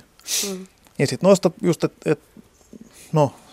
Ne jää hirveän hyvin mieleen noin pahat tapaukset. Varsinkin jos on vähän enemmän toimintaa, niin aivan varmasti on myös vaikeitakin asiakkaita. Ja sitten jos nyt jää miettimään, niin sitten kyllä sit on paha mieli illallakin vielä. Ja tulee semmoinen olo, että kaikki on nyt sitten semmoisia ehkä yleistyy. Joo, ja kyllä se, se melkein tosiaan meillä, meillä myydään niin ihan, ihan pienistä tuotteita suurin tuotteeseen, että viedään, viedään pikkupakettia ovelle, sitten voidaan joka, jopa rekalla viedä siihen, niin kyllä se pikkusen pitää, pitää niin kuin, pitää niinku pitää niinku suitset käsissä, että ei, ei niinku ihan ihan kaik, kaikkeen niinku suostu, että siellä niinku mm. tulee tosi todella, todella villejä ehdotuksia ja ehdotuksia siitä, että että joo, joo. Pitää, pitää maksaa, että se se niinku totta kai pienelle tuotteelle se se on sille ei väliä, mutta toisaalta sen sen kuvan lähettäminen esimerkiksi asiakkaan asiakkaalla kaikilla on kamerat, jopa puhelimesta sen pystyy lähettämään samalle sekuntille se kuva, niin se niinku ei, ei se niin hirveä iso vaivaus, että se kuvaa katsoo minun mielestä, että no ei todellakaan. Näin. Niin. No ei, näin. ei. Aivan, että asian saisi selville sitten. No mutta hei, niin, niin. Kiva Johannes, kun soitit ja jaet, jaet vähän tota, tämmöistä kauppia-arkea. Kyllä, kyllä. Kiitos. Okay, kiitos paljon. No, kiitos. Hei, hei. Hei, hei. Se on hyvä, että tulee sekä mm. asiakkaita että mm. kauppiaita. Kyllä. Tuossa kun puhuttiin siitä, että Valtteri sanoit, että haluaisit, että ruokaa toimitettaisiin kotiin, niin täällä on joku ottanut yhteyttä, että kannattaa oman pienen lähikaupan mahdollisuudet sekata, että tällä kirjoittajalla on sellainen lähikauppa, joka yksin pitää yllä omaa nettikauppaa. Valittavana ovat kaikki kaupan tuotteet ja aina on tuotu priimaa vihannekset mukaan lukien. Lisäksi toimitus toimii tunnin tarkkuudella esimerkiksi kello neljätoista viiteentoista. Aivan korvaamaton juttu, en vaihtaisi mihinkään suuryritykseen. Onko sulla mitään pikkukauppaa siinä lähellä, jos sä voisit käydä kyselemässä? Niin, se voi, että yrittäjä just isä, että se voisi ehdottaa, että jos haluatte niin. vähän eroa jumboon, niin tässä olisi hyvä mais. Niin. niin. Onko teillä mielikuva, että mihin, mihin mahdollisesti tämmöinen niin verkkokauppa-meininki kehittyy esimerkiksi Suomessa? Et jos siinä on vielä varaa, että on vähän lapsen kengissä, niin... Eikä tässä ole muuta vaan, että se arkipäiväistyy ja jossain vaiheessa toivottavasti tulee ne kaupan mahdollisuudet. Nykyäänhän niin kuin edelleen verkkokauppaohjelmistot on tosi huonoja. Ne keskittyy lähinnä siihen, että mitä asiakas näkee. Ja sitten taas se, että mikä se kauppiaan puoli on, niin se on tosi, tosi huonolla kannella. Et jos sulla on esimerkiksi kivijalkamyymälä ja verkkokauppa, niin koetapa löytää semmoinen ohjelmisto, jossa on sekä toimiva kassa että sitten vielä toimiva verkkokauppa, niin niitä ei montaa olekaan. Ja se meidän firmassa on niin kuin mieletön. Tämä suuri muutos oli siinä, että me viite, viimein löydettiin ihan vaan semmoinen ohjelma, jolla hoituu nämä kaksi asiaa oikeasti kätevästi yhdessä. Mun mielestä niin kuin postin, tai siis nykyään Itellan velvollisuus olisi kehittää tämmöinen ilmanen, kaikille avoin verkkokauppa-ohjelmisto, jolla sitten ne varmaan saisi joku oma rahansa siitä, että sillä voi lähettää vain postin lähetyksiä, niin se olisi iso apu tälle verkkokauppa, verkkokaupoille Suomessa. Mm-hmm. Me nähtäisiin ehkä silleen kanssa, että, että niin kuin tässä nyt aikaisemmin tuli jo puhetta, niin kannattaisi ehkä näiden aloittelevien verkkokauppojen satsata siihen asiakaspalveluun ja siihen, että, että siellä on tarpeeksi sitä porukkaa töissä, että, että sit oikeasti pystytään pitämään niin kuin kiinni niistä toimitusajoista ja, ja pystytään hoitaa sitten ne mahdolliset reklamaatiot ja asiakaspalautteet. Eli, eli se, on, se on sellainen, mikä meillä näkyy asiana, johon kannattaa niin kuin satsata. Niin, että siellä on joku, joka vastaa puhelimeen, että kun siinä on joku, että voi soittaa, niin siellä sitten kanssa vastataan. Niin, ja silleen, että sähköpostiin niin kuin ei vastata viikon päästä, vaan että, että kuitenkin on totuttu, totuttu, kun asioidaan netissä ja sähköpostilla, että se on, se on sellaista, että, että siellä suht ripeästi tulee vastauksia ja, ja se homma pyörii. Mm-hmm. Tuota mä toivoisin kanssa nimenomaan, että kaikki muut verkkokaupat Suomessa panostaisivat asiakaspalveluun, niin sitten tulisi sellainen yleinen uskomus siihen, että tämä on ihan ok ja kun tilanne verkkokaupasta saa hyvää palvelua. Nimenomaan esimerkiksi tuo sähköposti, että en mäkään halunnut alkuun laittaa puhelinnumeroa ollenkaan näkyville, kun mä olin vain yksin siellä, mulla ei ollut aikaa vastata siihen, mutta sitten mulla on sellainen periaate, että sähköposti pitäisi tavoittaa melkein yhtä nopeasti. Jos sä lähet mulle sähköpostiin, niin velvollisuuteni on vastata siihen heti, no. koska se on ainoa vaihtoehto ottaa yhteyttä. Niin. Ja teillä on kuinka paljon työntekijöitä sun verkkokaupassa? No nyt mä oon saanut viisikymmentäyhdeksän meitä oli tänä aamuna töissä. Aika iso. Ja siis mitä kymmenisen vuotta olette? Kahdeksan vuotta tosiaan. Melkein, aloitin siitä, että yksin olin liikkeessä. Joo. Aika hienosti. Mm. Mm. Joo, siinä on ainakin satsattu sitten tuohon, niin ja mietitty, että tuohon puoleen. Mm. Sille, että mutta oikein oli just sillä lailla, että se al- al- alkoi sillä lailla, että mä pääsin samaan aikaan, kun mä menin yliopistoon opiskelemaan, niin samaan aikaan mä sain mun ensimmäisen tuotelähetyksen ja sitten mä rupesin myymään. Ja sitten mä valitsin nimenomaan sen, että mä mieluummin palvelen nyt näitä asiakkaita, että mä en ikinä ehtinytkään käydä siellä yliopistossa. Se jäi sitten vähän niin kuin siihen, että ei se nyt enää kaduta. Mm. Joo, ei varmaan. Otetaanko muutama kysymys? Kyllä. Minä en tästä kysymyksestä juuri ymmärrä, mutta ehkä meidän juristi ymmärtää. Nettikaupan asiakkaista muodostuu asiakasrekisteri. Täytyykö nettikaupan sivuilla olla rekisteriseloste? Jos täytyy, niin pitääkö rekisteriseloste toimittaa myös jollekin viranomaiselle? Tarja Ylä-Savo- Ylä-Savosta kysyy. Joo, siellä tota, siis tätä, tätä asiaa kuuluu tuolle tietosuojavaltuutetulle, tämä henkilötietojen käsittely, ja, ja tota, sinne voi olla sitten yhteydessä, jos, jos tota asiasta on... Asiassa on enemmän kysyttävää ja, ja tietosuojavaltuutetun nettisivuilta löytyy sit paljon informaatiota, mutta kyllä täytyy siis olla tällainen rekisteriseloste. Hmm. Tuo on semmoinen asia, mitä mä, mihin mä oon itse panostanut ja jos lukee meidän sivujen rekisteriselostetta, niin se on vähän erilainen kuin monessa muussa, koska tosi moni ei ensinnäkään verkkokauppiaana taju laittaa koko selostetta sinne. Ja sitten jos laittaa, niin ei ymmärrä siitä lakitekstistä itsekään, mitä sinne kirjoittaa. Se on vähän huono juttu. Mutta sehän on fakta, että, että melkein kaikki ohjelmat on sellaisia, että kun sä laitat sun osoitetiedot sinne, niin ne säilyy siellä ikuisesti, ellei se kauppias niitä poista. Ja esimerkiksi meillä on sellainen ohjelmisto, että jos me halutaan poistaa asiakkaan tiedot, niin meidän pitäisi käydä jokainen tilaus manuaalisesti läpi ja poistaa ne osoitteet sieltä. Että se poistaminen on niin kallista, että sitä ei, niin kuin nykyään niin monessa asiassa, että tieto on helpompi, halvempaa ja helpompaa säilyttää kuin poistaa, mm.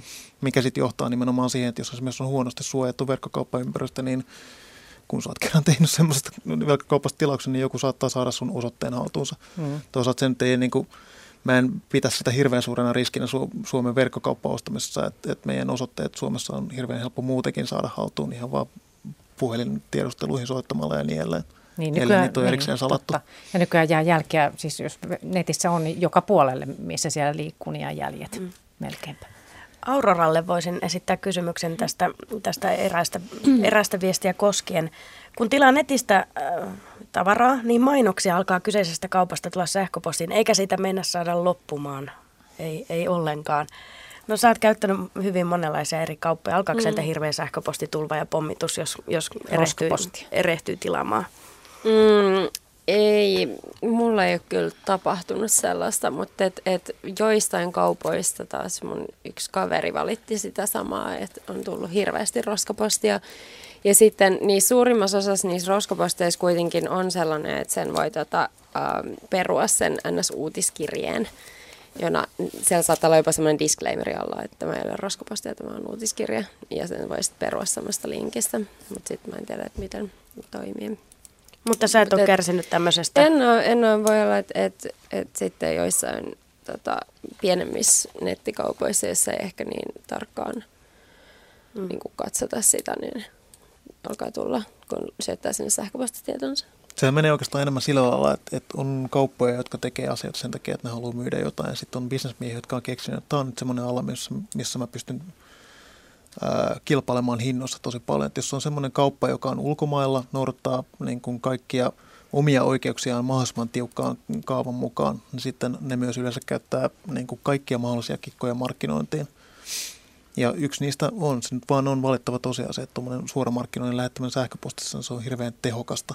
Sen todistaa jo ne, ne miljoonat Viagra-mainokset, mitä mihin taas postiin tulee. Mm. Et joku niitä kuitenkin sitten klikkaa. Mm.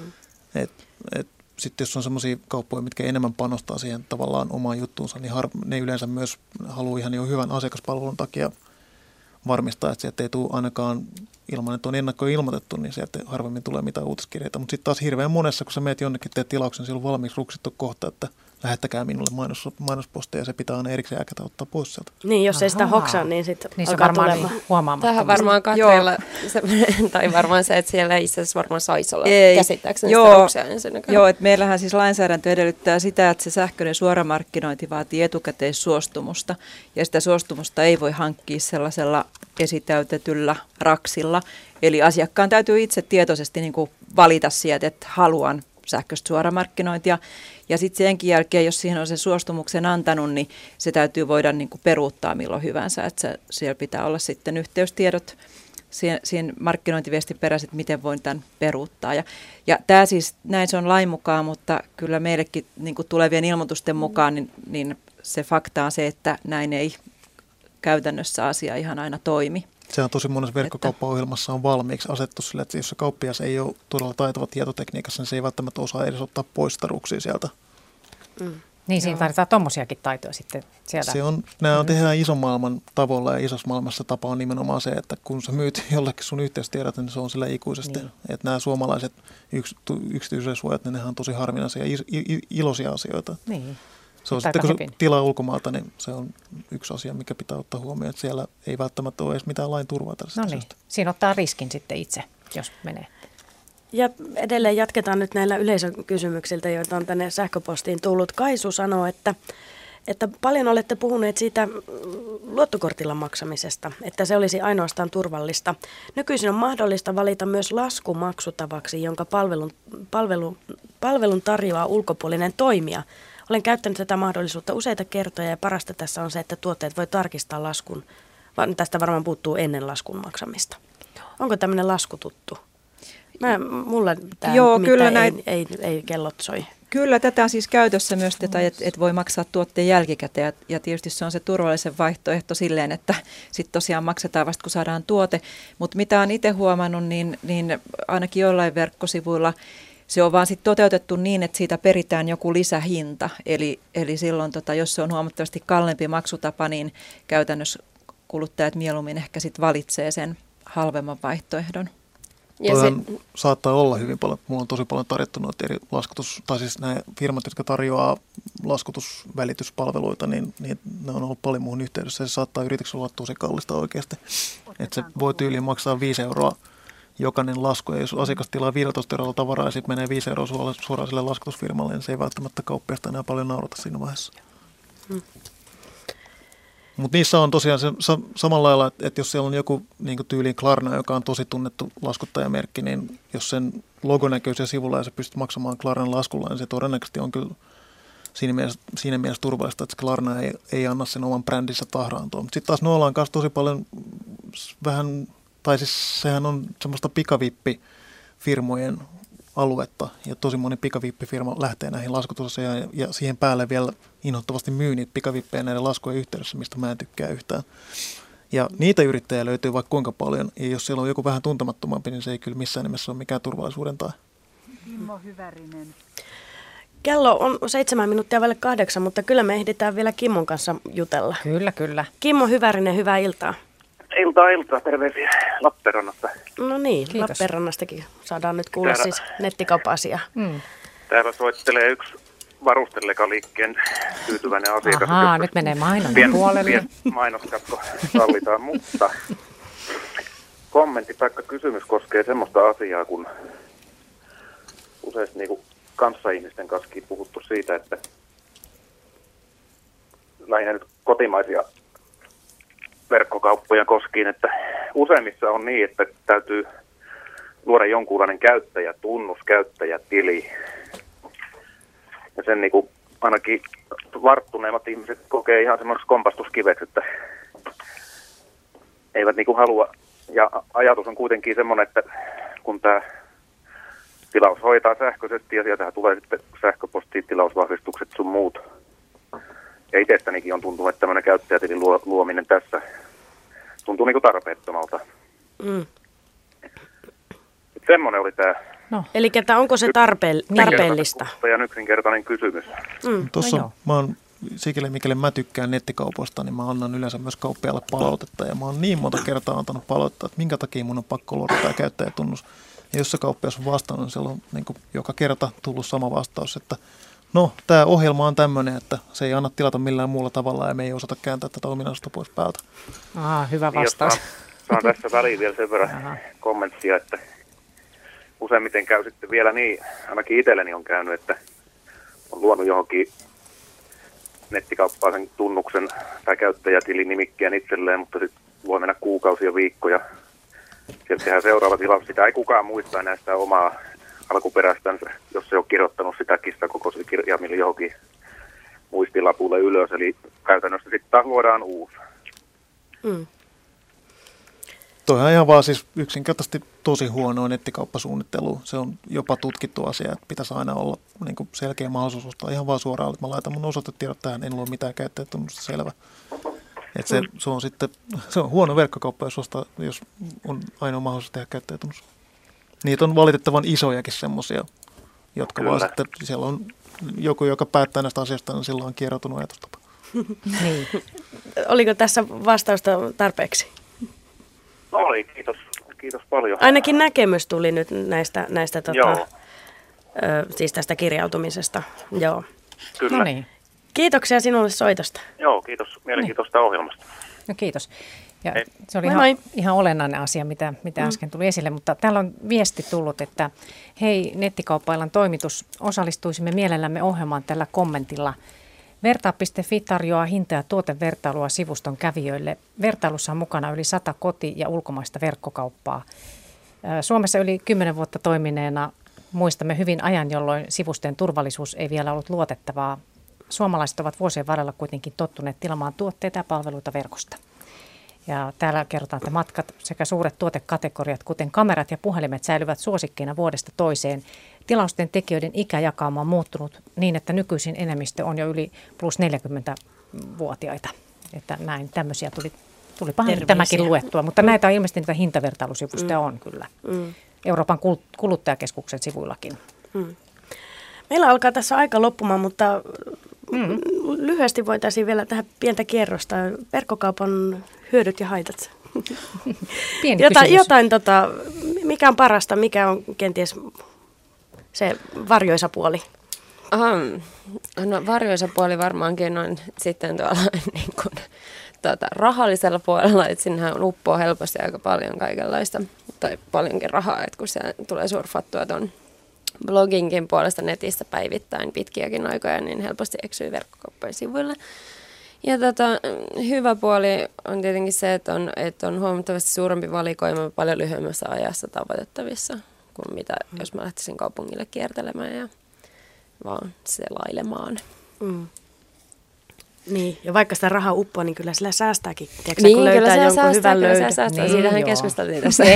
Sehän on en ole ihan selvää varma, kyllä. Niin. Mitä niin. Katri Väänänen sanoi? Niin, no meillä tietysti kuluttajavirastossa näkyy valitettavasti yleensä vaan se varjoisa puoli, koska harvemmin kuluttajat ilmoittaa tai kertoo meille sellaisista hirveän hyvistä kokemuksista, että tietysti yleensä, yleensä siellä on sitten aina ollut vähän joku negatiivisempi kokemus taustalla.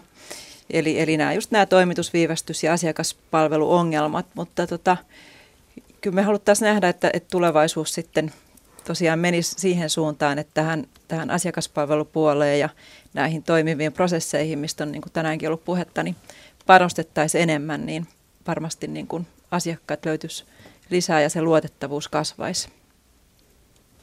Mä tietysti verkkokauppiaana pidän koko hommaa hirveän hyvänä asiana ja en löydä siitä melkein mitään huonoja puolia, mutta se, niin kuin nykyään vielä tuo tekniikka ei ihan tarpeeksi pitkällä. Et esimerkiksi hyviä maksutapoja ei ole vielä olemassa tarpeeksi. Suomessakin jopa laki ra- rajoittaa niitä jonkin verran, mutta tota, nämä asiat kehittyy ja kohta joku tekee taas vielä paremman maksutavan ja sitten samalla kun verkkokaupat kehittyy, niin ne uudetkin yrittäjät, niillä on parempia esikuvia ja jokainen uusi verkkokauppa on aina sen myötä parempi. Mm, niitä voisi vähän vertailla. Niin, ja o- odottamalla se asia paranee, että kohta meillä on vielä kivempaa ostaa netissä, ja se nytkin on mun mielestä jo helppoa ja hauskaa. Niin, näin sanoi Valtteri Lindholm, verkkokauppayrittäjä, ja täällä oli paikalla myöskin Katri Väänänen, kuluttajaviraston lakimies, ja Aurora Pöntinen, nettikauppojen käyttäjä ja blokkaaja. Mm. Ja Jarmolle semmoisia terveisiä, hän on siis lähestynyt sähköpostitse, mm-hmm. että, että myöhemmin syksyllä on tulossa ihan oma tulli, tulliasioihin omistettu ilta. Kyllä. Mm, eli tota, hän, hän olisi toivonut, että muuten erinomaisen ohjelman olisi kaivannut vielä tullin no. edustaja. Mutta joo, tämä oli oikeastaan ihan tulossa. Tiedostettu juttu ja piti ihan mm. mainostaa, mutta nythän mm. se tulikin siinä sitten, mm. että tulliasioista sitten lisää syksyllä toisessa teemaillassa. Kiitos osallistujille. Kiitos.